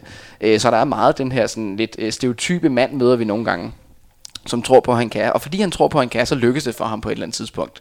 Og så kan vi også møde, selvfølgelig vi kan også møde meget nervøse mænd, men vi møder øh, specielt øh, nervøse kvinder, hvor vi virkelig skal sådan have, at få dem til at udføre en svær bevægelse, øh, kræver øh, lige så meget dialog som fysisk træning. Og det kræver det altså også for Nikolaj og jeg, når vi kigger på hinanden, at vi skal lave et eller andet år, sådan, vi skal række rigtig langt ud og ramme noget ja. meget øh, minutiøst. Sådan, det kræver virkelig en, en mental øh, unlock. Men kan I ikke blive påvirket, fordi I har vel også set atleter, som I sammenligner jer med, få en eller anden skade, ja. eller falde ned og virkelig slå sig. Øh, ja, jeg har et eksempel. Øh, kan du huske øh, ham der i Polen? Var det skulder? Øj, nej, det, øde, det ødelagde mig fuldstændig. lige inden vi skulle race. Øh, hvad var det, han lavede, kan du huske? Jamen, det var i... Øh, der, er en, der er en løbsarrangør i Polen, som øh, jeg holder meget af løber, hedder, hedder Nikolaj med derned. Øh, de er, sådan, de er meget EM-specifikke i deres udvalg af, af forhindringer, så det var en god træning at tage til deres løb. De har en lille short course, en 400 meter bane med 10 forhindringer. Og faktisk på en atletikbane, skal jeg lige på sige, en atletikbane. så der er noget integration. Så det er super fedt. Det er super ja. fedt. Øhm, vi elsker at løbe det her. Altså det er sjovt, øh, og for mig der ligger den sådan lige i rumpetten. Jeg deltog i Ninja Warrior på et tidspunkt, så det her med sådan rigtig hurtigt at komme igennem ting, jeg synes det er så sjovt. Øhm, det, er en, øh, det er en forhindring, hvor du svinger ud i ræb, meget tarsanagtigt. Du kan skrige lidt undervejs, hvis du har lyst op til en, øh, en lille ring, gymnastikring, og så svinger du videre til et hjul, og traverserer derfra hen til en boksepude. Øh, pude. Og Leon han prøver at forklare med hans armbevægelse lige nu. Det kan ja. vi ikke se. Men, øh. jeg, jeg lever mig helt ja. ind i den her. Øh, og der er så en gut her, som tænker, ved du hvad, jeg kan godt øh, skippe det hjul, der er imellem den gymnastiske ring og boksepuden, og bare flyve derhen. Og det øver han inden at forhindringen er helt færdig. Det, og når den var sat helt op, der var bare ikke lagt puder på gulvet. Så der var kun en helt almindelig atletikbane. Og du har svunget i et ræb, det vil sige, du hænger, din hånd er godt og vel 3,5-4 meter over jorden på det tidspunkt her. Og dine fødder er selvfølgelig tættere på, men han vil gerne svinge forbi, fordi han tænkte, nu kan jeg også spare et halvt sekund her. Det er jo genialt. Øh, det var overhovedet ikke genialt. Han øh, misser og øh, får lavet en dårlig bevægelse, ryger ned og brækker øh, underarmen to forskellige steder. Øh, og ja. vi stod og, og kiggede på ham samtidig. Og vi skulle så lave den forhindring øh, en time efter. Det var, øh, den lyd var i hovedet på mig hele tiden. Og jeg var så, jeg, kan, jeg er faktisk nervøs nu. Jeg sidder, jeg kan mærke, at jeg ryster en lille bit smule ved tanken om, hvor ubehageligt det var at opleve at se det ske lige for øjnene af en, og så bagefter skulle gå ud og lave den samme forfærdelige forhindring, fire meter op i luften. Øh, jeg var sådan, øj, øj, øj, øj, Nikolaj, det her det kommer til at gå galt, og vi måtte sådan virkelig tale med hinanden for, at, at det, var, det var ok, at vi ja, nu skulle tale om, gøre at, præcis øh, det samme. Vi skulle overhovedet ikke tale om det, faktisk. Ja. altså, for at komme væk fra det. Vi skulle tale om, at ja. den risiko løber vi ikke. Øh, no, no. Og nogle gange så, altså, så bliver man nødt til at tage en uh, risk it to get the biscuit metode. Uh, andre gange så skulle man nok lade være. Ham gutten der Øh, han skulle nok have lært at løbe, øh, i stedet for at prøve at spare det sekund der, fordi han var øh, ualmindelig øh, øh, langsom. Men vi er enige i, at hvis man gerne vil gå til forhindringsløb, så skal man også mestre, hvad man tænker undervejs. Det er vel en del af det. Ja, altså du skal ikke kunne ligesom at, at koordinere øh, selvfølgelig også dine også bevægelser under pres, og, og du skal også kunne lave øh, nogle, i hvert fald også bare mindre sats undervejs. Altså sådan, det er nødt til, hvis du skal have det ekstra edge, eller hvis du lige skal hente nogle også par sekunder her og der, så kan det være, så kan det være nødvendigt, altså hvis du skal, hvis du skal komme også helt til tops, vil jeg sige. Så jo, det er noget, man skal, man skal træne, når man skal øve sig i, og ligesom at være rigtig, rigtig koordineret Ja, fordi under pres. de helt almindelige tanker, du får, det er ligegyldigt hvilket niveau, det er, du løber på. Hvis du har løbet et halvmarathon eller en 10 km, 5 km, så har du løbet med ved siden af et andet menneske. Ja. Og så er det andet menneske lige pludselig holdt øh, bedre fart, end du har, og du er begyndt at tabe sutten en lille smule. Og når du først, den første meter er den hårdeste at tabe, altså så ligger du, rører du lige, uh, nu skal vi lige op, og så kan man måske lige lukke det hul to gange, og tredje gang, så det der hul, det vokser, og så begynder man altså at tænke sorte tanker. Så selvfølgelig er de tanker med øh, helt normalt, når vi løber, øh, men man kan altid sige til sig selv i forhindringsløb, ham der lige har løbet fra mig, og bedre løbende end jeg er i dag, han er langsom på den næste ting. Og så er hullet lukket, eller endnu bedre, du foran. Og han er jo selvfølgelig træt, for han er rykket fra dig, ikke? Så ja, ja. Øh, der, der betyder rigtig meget, at vi skal hele tiden have den her, øh, altså selvfølgelig øh, competitive dialog, men så er der også, øh, hvilken chance tager vi, hvor flyver vi hen til, hvad giver vi, griber vi fat i, og det, jeg, under race synes jeg ikke, det er noget problem, der er jeg sgu egentlig ikke særlig bange. Øh, nej, altså der er man ligesom i mode, øh, det, er jo, det er jo ja, selvfølgelig, når man er ukoncentreret, at man laver prejlen, ikke? eller hvis man er lidt tykket. Øh, det er vel mere i ja. træning, hvor man ja. nogle gange måske ikke er, t- er til stede. Fordi hvis man lige skal sammenligne lidt med, øh, med løb, det er, at hvis du har løbet en del, så er det altså de færreste, der sådan kan blive grebet endorfiner under træning. Mm, så ja. bliver det lidt mere sådan lidt hverdagsagtigt, mm, hvor man tænker, puha, nu skal jeg bare overstå det her, og måske ikke helt til stede. Man kan godt mærke, fornemme, man løber, men tankerne kan godt være et andet sted. Mm. Og man går lidt og tænker på, hvorfor føles det her så hårdt, når mm-hmm. det mhm. burde være, være nemmere. Og så står man lige pludselig på løbsdagen, hvor man er pumpet af endorfiner, og så føles det bare, føles det bare nemmere, og bare håber, at man får den her fornemmelse, når man skal ud og træne, men det er, det er sjældent, man får det. Det er virkelig sjældent. Øh, I, I træning. Det er jo typisk i, i konkurrencen, og det gælder bare om at nyde det, når man får i, ja, øh, i, i træning, men man kan bare desværre ikke helt styre det selv. Men det er også derfor, at Nicolaj og jeg, når vi træner selv, og det, det der, den er, den er faktisk svær at sælge ud til, øh, til et træningsprogram og lignende. Vi træner meget basic. Altså sådan, ja. det basic træning er med til, specielt nu, altså det er december måned, der er lang tid til, vi skal være rigtig gode. EM er først i midt juni. Mm. Altså, vi, vi træner meget basic. De her, de her de store, risky bevægelser, det gemmer vi. Ja. Uh, og, og vi har nogle, de vil, de vil gerne træne det nu. Vi gemmer det simpelthen, fordi at det er ikke, det er ikke nu, vi skal stå og være, være, være smart i en fart på at, at lave de her moves. Nu er det mere bare, uh, det var egentlig bare fysikken bag det, ikke, kan man sige. Fordi jeg vil sige, at at hvis du skulle lave nogle af de her også tekniske elementer, øh, altså sådan, altså hvis du skal udvikle teknikken, så skal altså råstyrken også kunne følge med, ikke? Altså det hænger ligesom stramt op på, hvilke, hvilke teknikker du bruger. Der er også nogle øh, krav til din, øh, til din, til din styrke der, ikke, kan man sige. Så det følger også øh, har ganske du gjort det med. godt nok, så har du selvtillid. Altså har, ja, ved du, at du er stærk nok til at, at gribe din egen kropsvægt i, øh, mm. i et eller andet, eller at holde dig selv i, i en arm, hvis du ved, at du sådan er stærk nok, fordi du har gjort det i din styrketræning, så er det heller ikke så farligt at gøre det i et race og lande på den måde, Nej. fordi du ved, at du er stærk nok. Drenge, hvor mange timer om ugen bruger I på jeres træning? Det er mellem øh, 15 og 20 timer. 15 og 20 timer. Ja, ja. Hvis I nu får spørgsmål, der hedder, I er jo begge ja. to atleter ja. på højt internationalt niveau. Man ja. kan jo godt kalde jer verdensklasse atleter. Er vi ikke enige i dem? Jo. Inden for vores sport, jo. Ja. Hvad skal der til, for at I bliver endnu bedre? Øh, jamen altså, der skal øh, selvfølgelig, øh, men der skal endnu mere ro i hverdagen. Det der til med at ligesom have tid til at have de her også bare pauser midt på dagen. Det kan være sådan noget, altså hvor man eksempelvis har noget, øh, ja, sådan noget, øh, noget også på powernap. For det der udfordring her, det er, at når vi skal kombinere øh, udholdenhedstræning gennem løb og styrketræning, og den her også på teknisk træning, Øh, de modarbejder lidt hinanden nogle gange, øh, så det kræver enormt meget også på hvile mellem der. Øh, oftest har vi ikke øh, tid til at hvile nok, og så, og så går det ud over øh, den ene, kan man sige.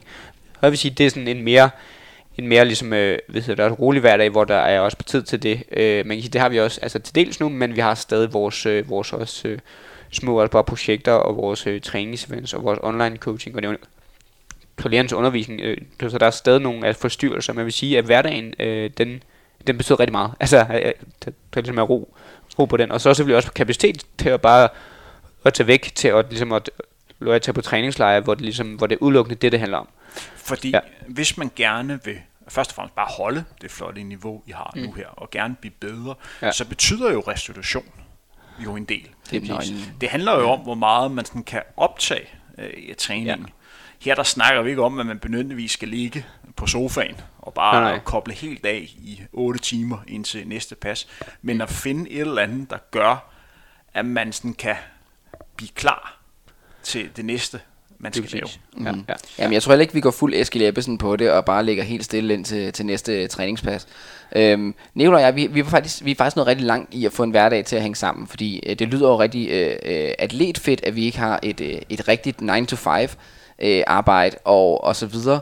Øh, men vores, øh, vores øh, økonomiske situation og vores øh, passion for sporten øh, gør også, at vi, vi ligger os ikke øh, på den lade side.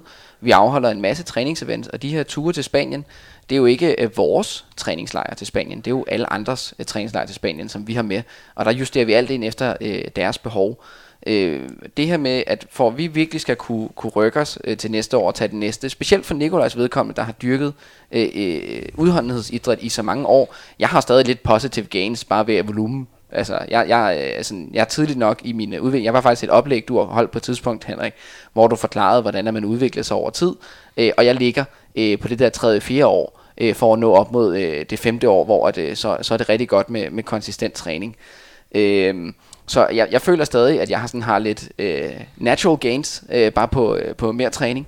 Men øh, at, at kunne lave det sådan det helt store, øh, og specielt for Nikolaj, der har ligget på et højt niveau i lang tid, det her med at kunne prioritere os selv på, på et højere niveau. Vi nærmer os. Øh, ja. Vi har været rigtig gode til sådan at øh, skære ned, hvor der skal skæres ned, og prioritere, hvor der er, der skal prioriteres. Fordi at øh, jeg er sådan en, der godt kan lide at have øh, rigtig mange forskellige jern i ilden. Øh, og der har Nikolaj været god til at sige, Leon, øh, det er ikke vigtigt, det er ikke vigtigt, de her ting er super vigtigt. Og så må vi lige tale ved om, hvad der er, der virker. Et spørgsmål til den måde, I, I griber det an på. Det er jo ikke nogen hemmelighed, at I også har nogle gode sponsorer, som bakker op omkring det liv, som I lever. Men det med, at man sådan skal give lidt fra sig, lidt vise andre, hvordan man skal dyrke øh, forhindringsløb. Det her spørgsmål skal forstås på en, på en rigtig måde, fordi det er en nødvendighed ja. for jer til ja. at få julen til at køre rundt, at I også underviser i sporten. Ja. Men gør det jer til en bedre atlet, at I, I bruger kræfter på det? Man kan også argumentere for, at på en eller anden måde, at, øh, at det bliver bedre, at man måske beskæftiger sig med noget helt andet, eller bliver I så motiveret af at snakke med andre leder med den samme passion som jer, ja. at det simpelthen er det rigtige? Nej, det, det er super, super fedt spørgsmål, det Henning, fordi at, øh, vi ejer OCR Training Danmark, som er Danmarks største træningsportal for, for forhindringsløb, hvor vi, vi rejser rundt i landet og laver events og pop-ups osv. Og, så videre. og hele øh, den rejse startede på et, øh, en drøm om et, øh, et stærkere community. Øh, det startede om, at vi havde en sport, hvor folk ikke vidste, hvad vi lavede. Øh, der var mange, der ikke vidste, hvad den hed, og det skulle ligesom spredes ud.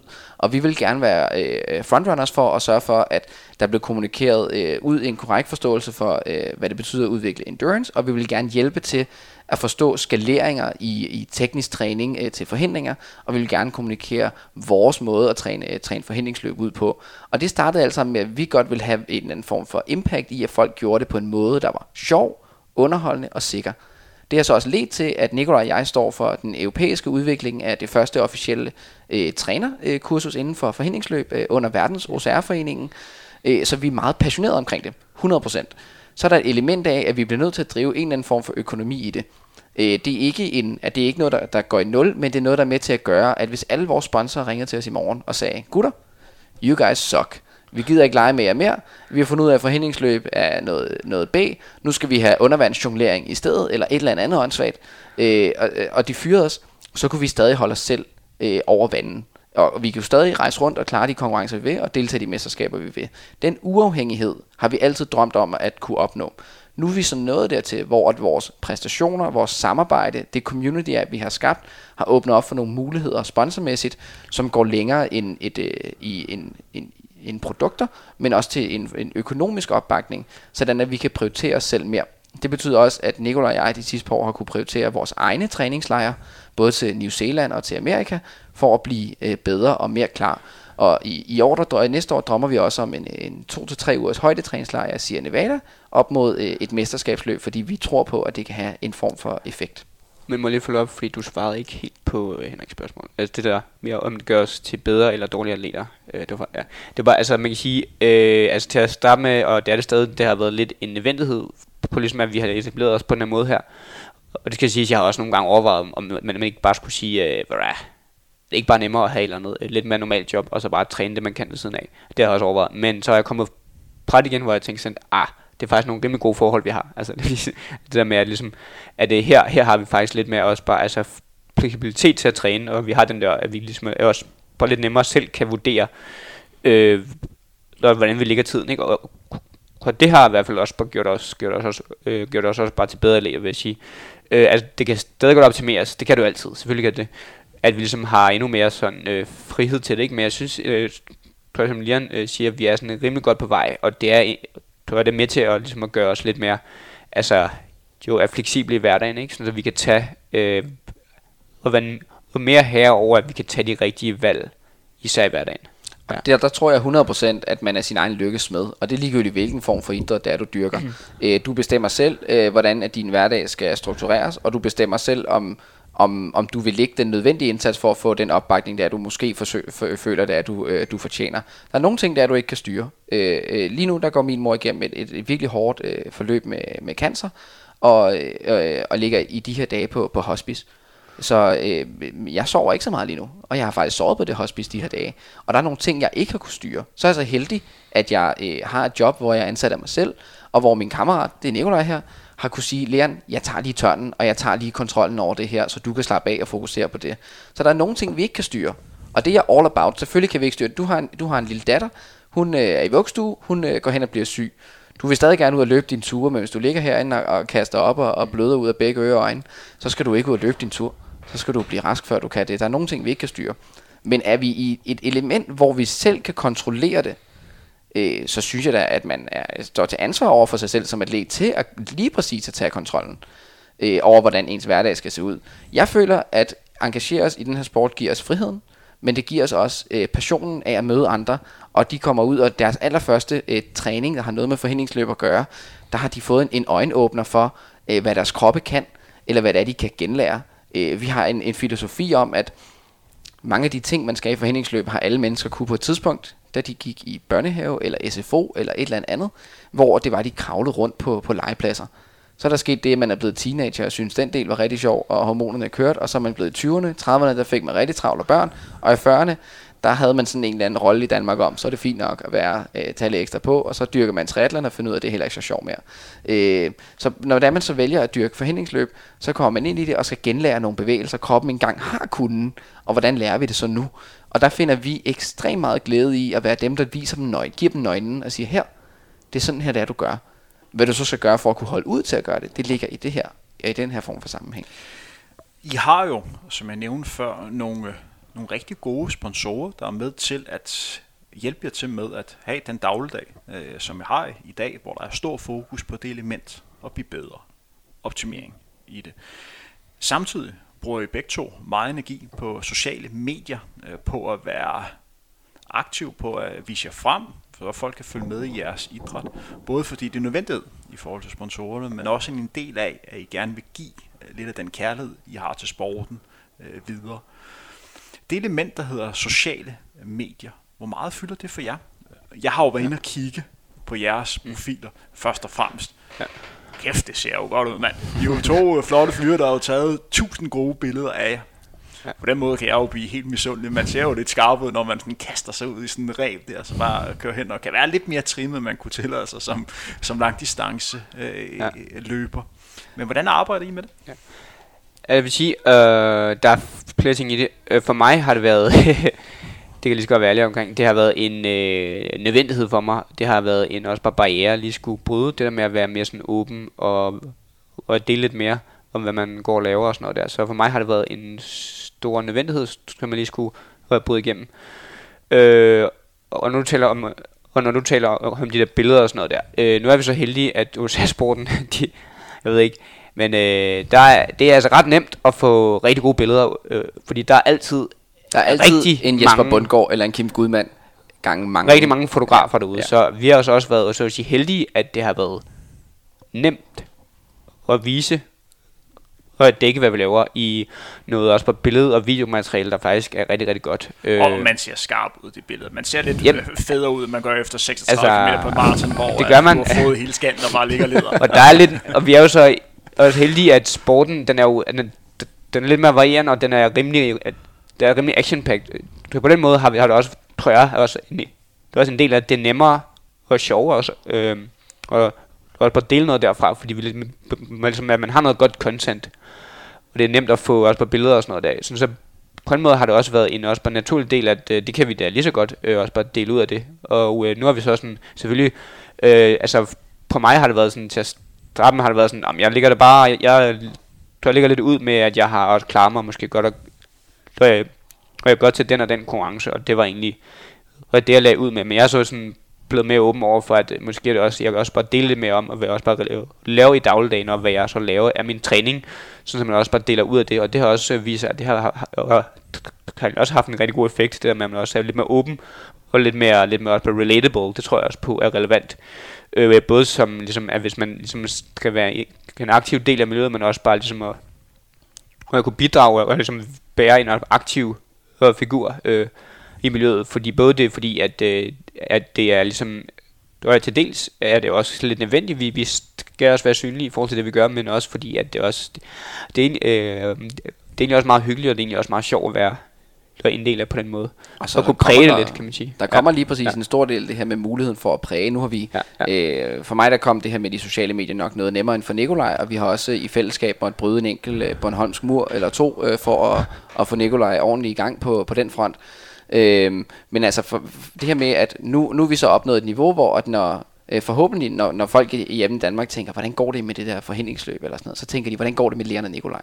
Så vi er nået dertil, hvor der er kommet meget i vores retning, øh, og øh, at nå dertil er ekstremt motiverende. Øh, det vil sige, at man har lyst til at, at dele, hvad der, er, der sker i sporten. Vi er meget engageret i, hvad sker der egentlig på et foreningsdrevet niveau øh, rundt om i verden. Øh, vi har en rigtig god indsigt i vores konkurrenter, øh, både i, i Rusland og i øh, Europa. Øh, jeg tror, Rusland er en del af Europa, men Rusland skiller sig lidt ud i OCR-verdenen, fordi de er så gode, og Amerika. Men hvad betyder det for dig? Det var det, det spørgsmål Det betyder øh, for mig, at jeg har mulighed for at give noget til folk. Øh, og den lyst til at give noget videre om, hvad der, er, der sker i sporten, og at motivere dem til også at komme ud og lave et eller andet, den har altid drevet. Jeg har til gengæld oplevet det sidste år, at det har været ekstremt svært for mig med de sociale medier.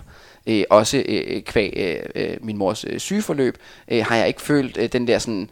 Øh, det er ikke den samme øh, glæde øh, ved at, øh, at dele ud af tingene, og øh, jeg synes, det har været sværere. Jeg synes også, jeg har på en eller anden måde så opbygget nogle lidt højere krav til mig selv for, hvad, hvad skal det være, hvad skal det ikke være. Tidligere var jeg sådan lidt, YOLO, nu kører du bare og smider det hele ud. Øh, men jeg, jeg, sådan, jeg finder det sværere og sværere, og derfor så har jeg også fundet det som en større pligt i år. Jeg har til gengæld en holdning om, at det er en pligt. Det vil sige, når alt andet forsvinder, og det kan godt være, at det er motivationen eller et eller andet for at gøre det, så har jeg en idé om, at det er en pligt, at jeg skal lægge de her ting ud. Og så har jeg så fundet ud af også, at det er ok at fortælle om, at det er mega nederen og hårdt. Altså det er fair nok, fordi det er ligegyldigt, hvilken sport du dyrker. Dyrker du det på et niveau, hvor det er, du gerne vil udvikle dig. Ikke nødvendigvis et kompetitivt niveau, men et niveau, hvor du gerne vil udvikle dig, hvor du er kompetitiv mod dig selv, så vil du opleve et niveau af modgang eller et eller andet. Og den er helt fin at have med. Øh, så så det, det, det kommer selvfølgelig også klemt ind igennem min... Øh, normalt er det en kæmpe stor ja-hat og, og stor smil, og sådan, men jeg tror også, at jeg har fundet muligheden for at være lidt, øh, lidt ærlig omkring tingene, og så meget passioneret omkring, hvad der sker i, i vores sport. Ja. Kæmpe respekt for at øh, være ærlig omkring dit, øh, din mors øh, sygdomsforløb og alt det bedste til hende. Det må virkelig være, virkelig være en, en svær tid. Tak for det. Jeg bliver lige nødt til at nævne, fordi du har også valgt at lade være med at være ærlig omkring det emne, øh, fordi det er jo, altså, det er jo en del af det øh, at leve øh, lige nu, at der er, der er gode ting, og så er der øh, dårlige ting, og det er jo må kaldes noget af det mest forfærdelige, man overhovedet kan, øh, kan opleve. Hvorfor har du valgt at være, være åben øh, omkring det? Det er jo meget, altså det er jo en del af det at være menneske, øh, Mm, mm, hvad kan man mm. sige i dag, men du kan jo også stå i situationer, hvor at folk spørger ind til din mor, hvor du måske ikke har så lyst til at snakke om det. Det talte Nicolaj og jeg om i, øh, i går. Faktisk så øh, oplevede jeg det øh, til en konkurrence i weekenden, hvor vi lavede sådan en lille- lille konkurrence. Det gjorde ikke så meget. Øh, det, er, det er sødt, folk spørger, øh, men jeg oplevede det også til VM. Altså vi taler under min opvarmning, under min stigningsløb. at jeg løb ind i, i nogen, jeg sådan, der hilste, hey Leon, øh, jeg vidste ikke lige, hvem øh, det var. Jeg vidste ikke, hvem de var, og så sagde jeg sådan, hey, og godt race. Så sagde de, ja, godt race. Hvordan har din mor det? Jeg sådan lidt, ja, ja, hun er ved at dø af cancer. Øh, behøver vi at snakke om det lige nu? Øh, jeg vil gerne ind og prøve at præstere mit bedste. Øh, selvfølgelig, altså det er noget andet, hvis man er sådan, øh, jeg ved, du løber for noget større, eller et eller andet, ikke? Altså, det er jo en anden måde at sige Men det vil på. du gerne have, folk spørger, eller vil du gerne have, folk lader være? Folk skal spørge så meget, de har lyst til. Øh, er jeg i en eller anden form for performance-zone, så, så det- skal man måske lade atleten være atlet. Øh, men ellers så er jeg et meget åbent menneske, og man kan spørge mig om, om alt, man overhovedet har lyst til, øh, når man har lyst til. Øh, så kan det være, at man får et svar vide, der hedder, jeg svarer lidt senere, eller fang mig efter løbet, eller skriv til mig, eller et eller andet i den dur. Kom ind i med det. Der er tre grunde til, at jeg er åben omkring det her. Hvis man skal spole tiden lidt tilbage, øh, så mistede jeg min far som 12-årig. Øh, og øh, en af de ting, det var, der gjorde, at jeg kom i så godt igennem øh, det her, øh, var min åbenhed. Øh, jeg, jeg talte med, med folk omkring det. Jeg var ikke øh, bange for, at der kom en psykolog og så spurgte om, hvordan jeg havde det. Så fortalte jeg om, hvordan jeg havde det, og prøvede det så vidt som muligt. Så det virkede, øh, det virkede dengang, da jeg ikke var så ung. Jeg finder nogle gange, at det er lidt sværere lige nu øh, at gøre, når det er sådan lidt one-to-one. Øh, Øhm, men at kunne gøre det på, på det åbne øh, har givet mig, at, øh, at folk har faktisk fundet noget øh, tryghed og glæde i det. Øh, og også en måde at portrættere den sorg, de selv har haft svært ved at tale om. Og det har givet, at jeg har mulighed for at tale med dem om deres sorg. Og derigennem omkring min egen sorg. Så det betyder rigtig meget for mig, at der har kunne være det. Øh, så har jeg også haft mulighed for at kunne give min mor nogle utrolig høje deltagerantal til Stafet for Lid, når vi har afholdt det. Øh, vi har kunne have flest tilmeldte, flest penge samlet ind, øh, flest øh, donationer, og vi har fået, at folk vi slet egentlig ikke kendte, har bekymret sig mere om, hvordan min mor har det, og har kontaktet hende og sendt blomster lignende, mere end hendes egen familie har. Og det viser, at øh, kærlighed kan komme alle vejen fra. Og hvis at jeg kan være et øh, kommunikationsværktøj for, at hun kan få den form for kærlighed for andre, som kan give hende noget kærlighed, fordi de holder i hende, eller finder inspiration i hende. Eller jeg tror faktisk ofte, det er fordi, at de finder noget inspiration i deres egne dårlige oplevelser omkring cancer.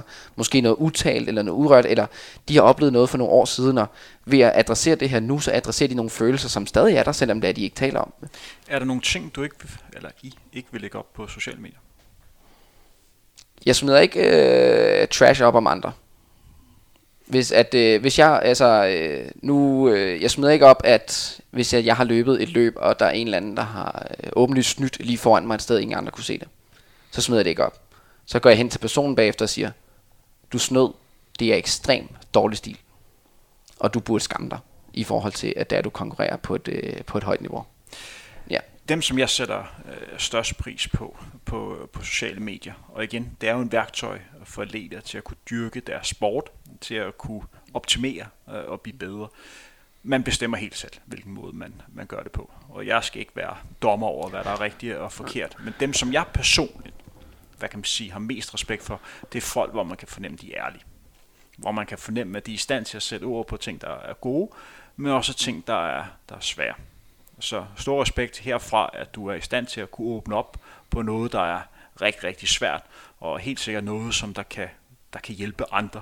Men det må være svært, når man lige pludselig bliver konfronteret med det i situationer, hvor man gerne vil have fokus et Ja, andet sted. specielt hvis man har brugt det hele dagen på det, mm. og så gerne vil have lidt, øh, hjernen har også brug for et, øh, for et break. Øh, Nikolaj har også vist mig en anden måde at være, være ærlig på, at øh, in, in, Instagram øh, og lignende øh, handler ikke om at vise, hvor øh, perfekt ens træning går. Øh, det handler også om at vise, hvor, øh, hvor, øh, hvor, hvor hård den kan være. Øh, og øh, nu lever jeg jo selv lidt efter øh, Say Skies øh, Software Patrol og øh, øh, No Miracles. Altså det er, det er hårdt arbejde, det er grind, det er det er, øh, man frøder munden, og øh, det, er, det er tough shit. Og det, øh, det er ok, at det er det. Og det er, det er Nikolaj rigtig god til at vise os, at, at det er tough. Og det, det lader jeg mig også inspirere af. Jeg havde faktisk tænkt mig, at, jeg skulle, at vi skulle hen og snakke om noget andet. Men jeg synes, der er noget, der, der er mere relevant, at vi lige bruger øh, lidt tid på. Det er altid svært at komme efter noget, der er så, så tragisk, som, som det med, din, øh, det med ja. din mor. Men hvis vi tager udgangspunkt i, at vi sidder her, tre atleter, I har været bedre inden for jeres sport, end jeg nogensinde har været inden, inden for løb. Det er jo slet ikke nogen, nogen hemmelighed. Men vi har stadigvæk et indblik i øh, det at være eliteaktiv, og hvordan tænker man som eliteaktiv. Det er svært for mange atleter at være åben omkring, hvis man rent faktisk har det svært. Eller ting, øh, som der går en eller anden på. Man vil gerne have den her, den her illusion om, at man er sådan lidt superman. Det er meget macho Øh, mm. Hvad kan man ja. sige, det at være øh, elite sportsmand. Øh, hvad kan man gøre for at ændre kulturen lidt øh, til, at man på en eller anden måde kan stå lidt mere frem og så sige, der er faktisk ting her, jeg har det rigtig, rigtig svært med? Øh, ja, altså, at man kan sige, øh, jeg tror, man kan starte med også altså, at bruge... Øh, fordi hvis jeg lige ja, skal følge op ja, på det. Ja, ja. Fordi det at være eliteaktiv ja. i dag, det kræver bare rigtig, rigtig mange ressourcer, både fysisk og mentalt. Man skal træne sindssygt hårdt. I skal også være i stand til at kunne give noget videre til andre efter dage, hvor I har trænet hårdt selv.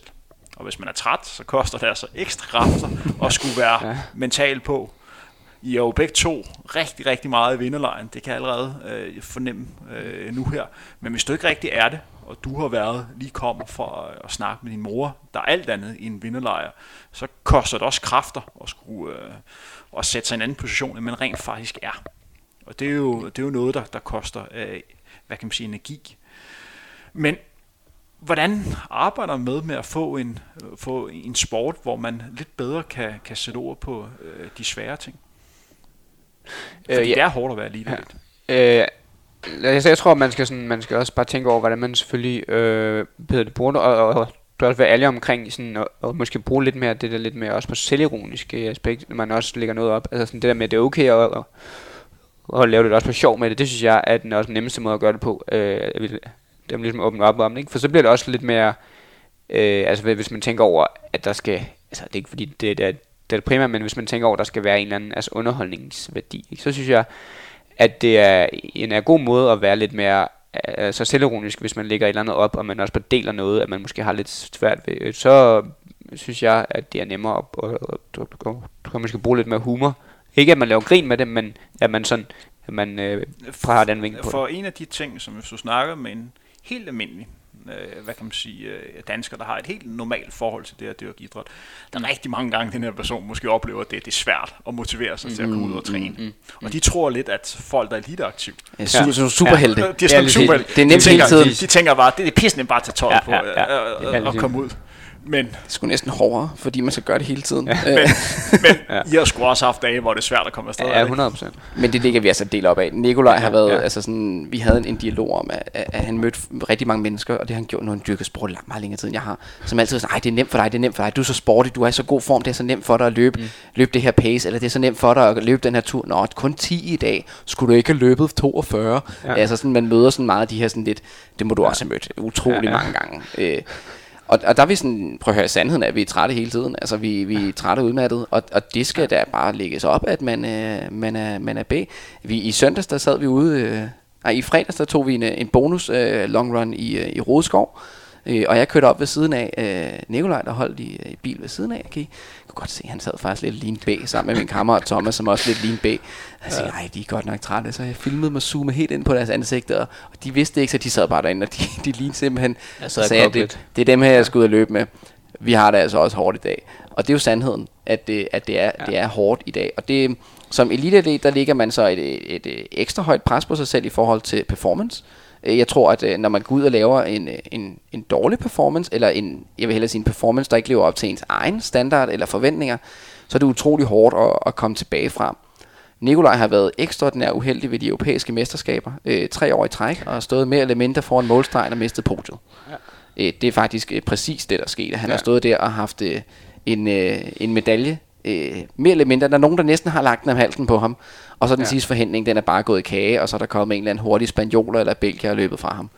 Ja. Øh, og der, der, der når han at, øh, at afreagere øh, utrolig kort. Det er så utrolig eksplosivt i de her 5-10 minutter, hvor Nikolaj er sur, og så siger han, nu er det lagt bag mig. Øh, og så rykker han øh, stille og roligt videre. Drenge, det sidste vi lige skal vende i forhold til øh, sponsorer. Leon, du sidder med en trøje på, hvor der står Garmin på, så det er jo passende mm. at tage udgangspunkt i, ja. at du har et, et samarbejde øh, med dem. Garmin, hvad finder de interessant ved dig? Er det med, at du er god på sociale medier til at lægge fede billeder op, har mange følger, eller det med, at du er verdensklasse atlet, eller øh, det element med, at, hvad kan man sige, at du er en, en flot fyr. Det betyder også i forhold til, eller det er hele pakken. Øh, du, du er så sød, Henrik. Øh, faktisk, øh, Garmin har sponsoreret Nicolai og jeg de sidste øh, to-tre år. Øh, og øh, vores... Øh, men, men er du klar over, hvad de vægter? Hvad der er vigtigst for dem? Det er jeg øh, generelt omkring øh, dem, vi arbejder sammen med. Jeg, jeg er godt klar over, øh, hvad der virker bedst. Og, og som hold, der har vi haft mulighed for, at vi har alignet mindre alle vores samarbejdspartnere. Fordi at vi to som gruppe er ekstremt stærke. Vi to individuelt er også OK stærke. Altså vi vil godt kunne lave nogle gode ting og sager, men som gruppe er vi rigtig stærke. Specielt fordi da vi gik ud og begyndte at gøre de her ting ved siden af hinanden sammen, som en, en duo, en dynamisk duo, the, the, Danish, the Danes are coming, the Danish duo, at det har vi brugt øh, i, i hele verden. Og det, det er noget, som folk de, de associerer Nikolaj og jeg meget sammen, som et, et sammenlagt brand. Øh, vi træner folk, og vi racer.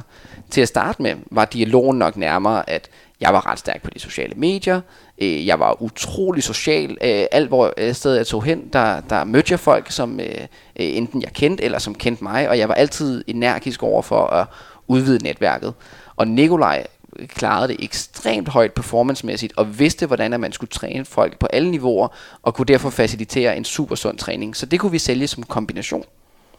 Øh, og nu er vi der, hvor at øh, vi differentierer vores samarbejdspartnere mellem, øh, er vi professionelle atleter for jer? Er vi atleter for jer? Er vi trænere, der har OCR Training Danmark for jer? Er vi, er vi, skal I have nogle Instagram posts? Hvor, hvor er I henne? Nogle, nogle øh, specielle produkter, de vil gerne have nogle Instagram-post, og det vil de gerne øh, se øh, være fornuftigt. Nogle vil gerne have noget med noget træning, og nogle vil gerne have, at vi klarer det rigtig godt atleter. Det afhænger også af, hvilke mennesker, der er ansvarlige for de her former for samarbejder, man sætter op. Fordi hvis, at, hvis du nu får et arbejde for Garmin øh, om øh, nogle år, og finder så ud af, at du skal arbejde med øh, branding og marketing. Du kommer i en marketingafdeling, der kommer to unge gutter øh, ind, som øh, siger, at, øh, at vi har en drøm om at klare det i år så godt, øh, og vi har lavet de her, de her resultater, så kan du også godt se det resultatorienterede i det, og drømmen i at være dygtig atlet.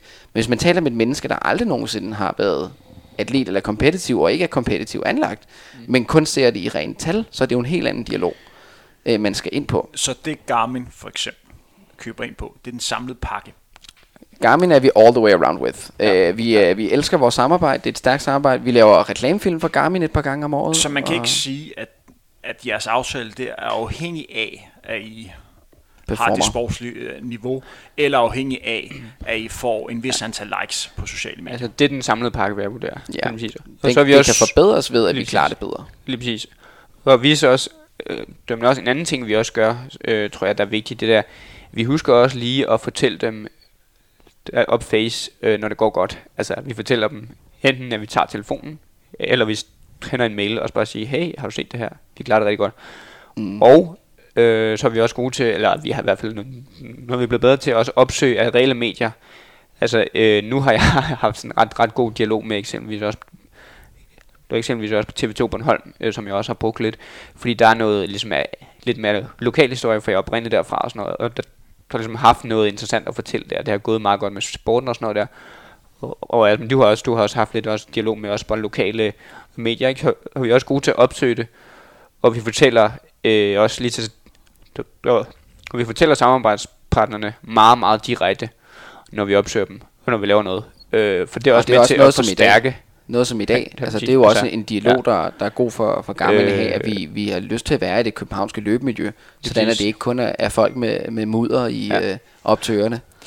Drenge, vi nærmer os de 90 minutter, og ja. det har jeg sat som øh, en lidt maksgrænse ja, på, hvor, hvor lang tid vi skal, vi skal snakke ja. i dag. Ellers så bliver det en rigtig lang træning for dem, der, der med her. Så skal vi ud i, at vi skal ud og, og dele det over, over ja. to.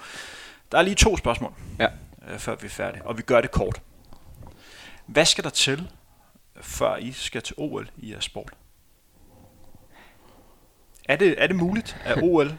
altså, der er, altså, der er to ting. Øh, det skal udvikles, så den rent faktisk kommer på programmet. Øh, der er vi ikke helt nu. Ja. Hvor var tæt er I på? Det er faktisk, i den her weekend har øh, OCR for første gang nogensinde igennem verdens OCR-forbundet været med i det South East Asian Games. og præsenteret ved et første Ja. Games under IOC, som SEA Games er.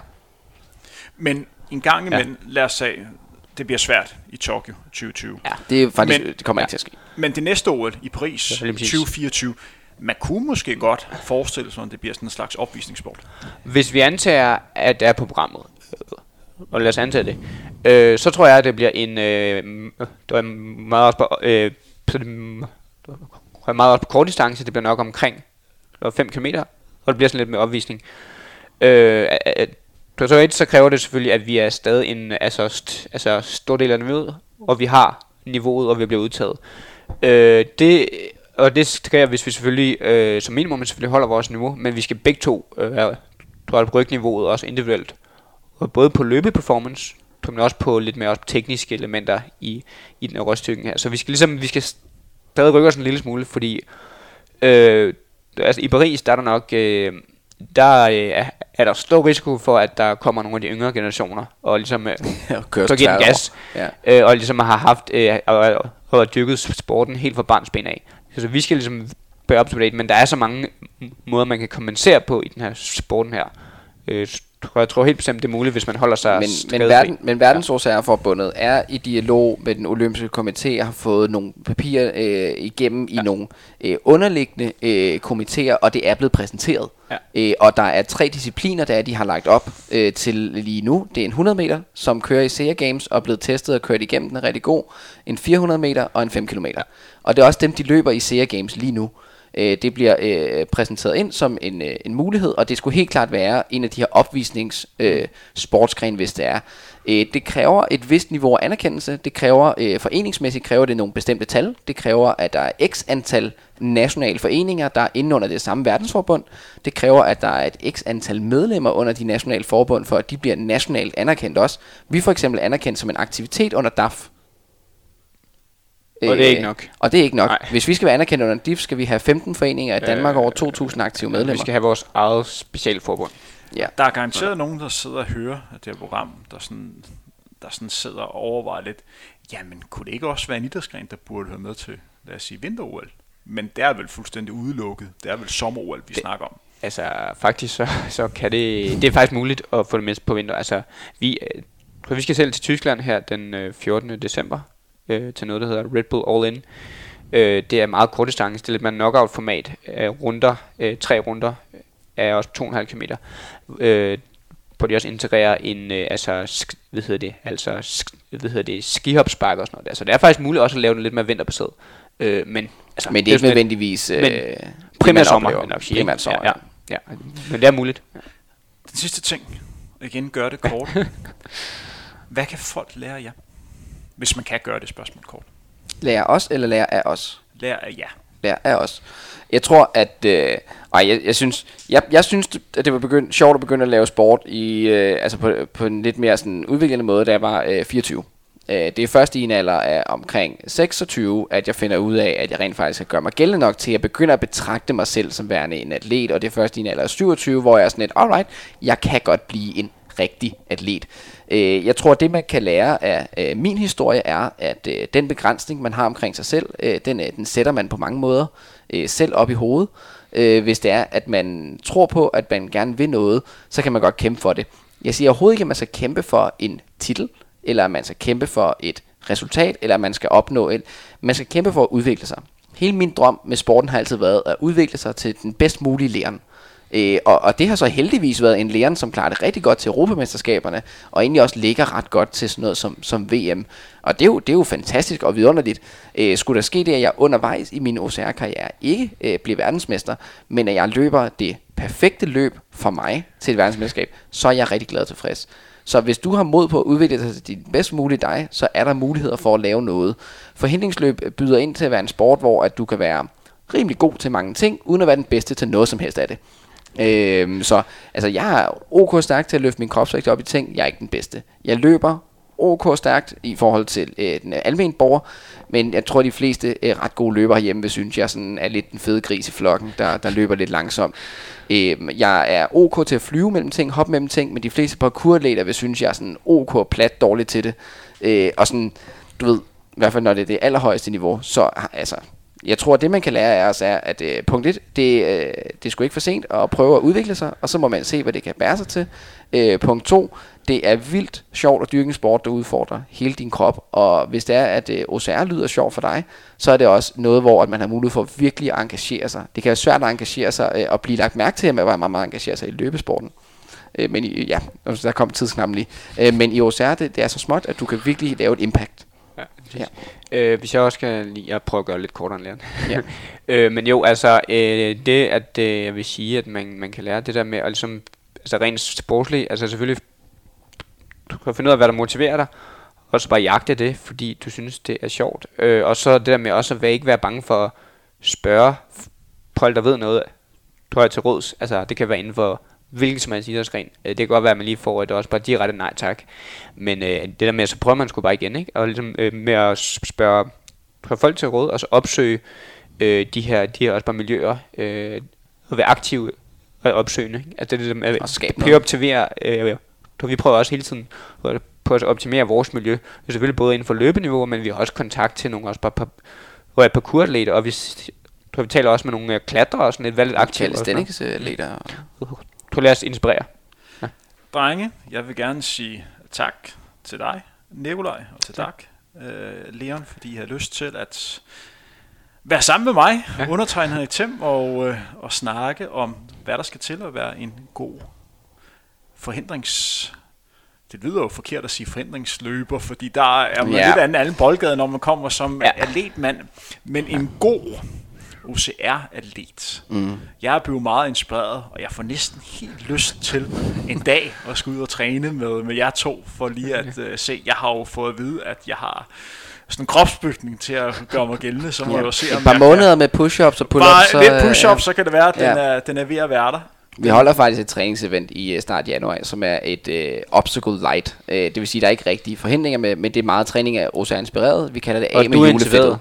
Du er og, inviteret. Og du er hermed inviteret. Hvis, altså det er, det er ikke noget, du skal ikke svinge i armene så meget. Det er mere, det er af med julefedtet, så der er cardio på programmet, og det er så meget OCR-inspireret cardio.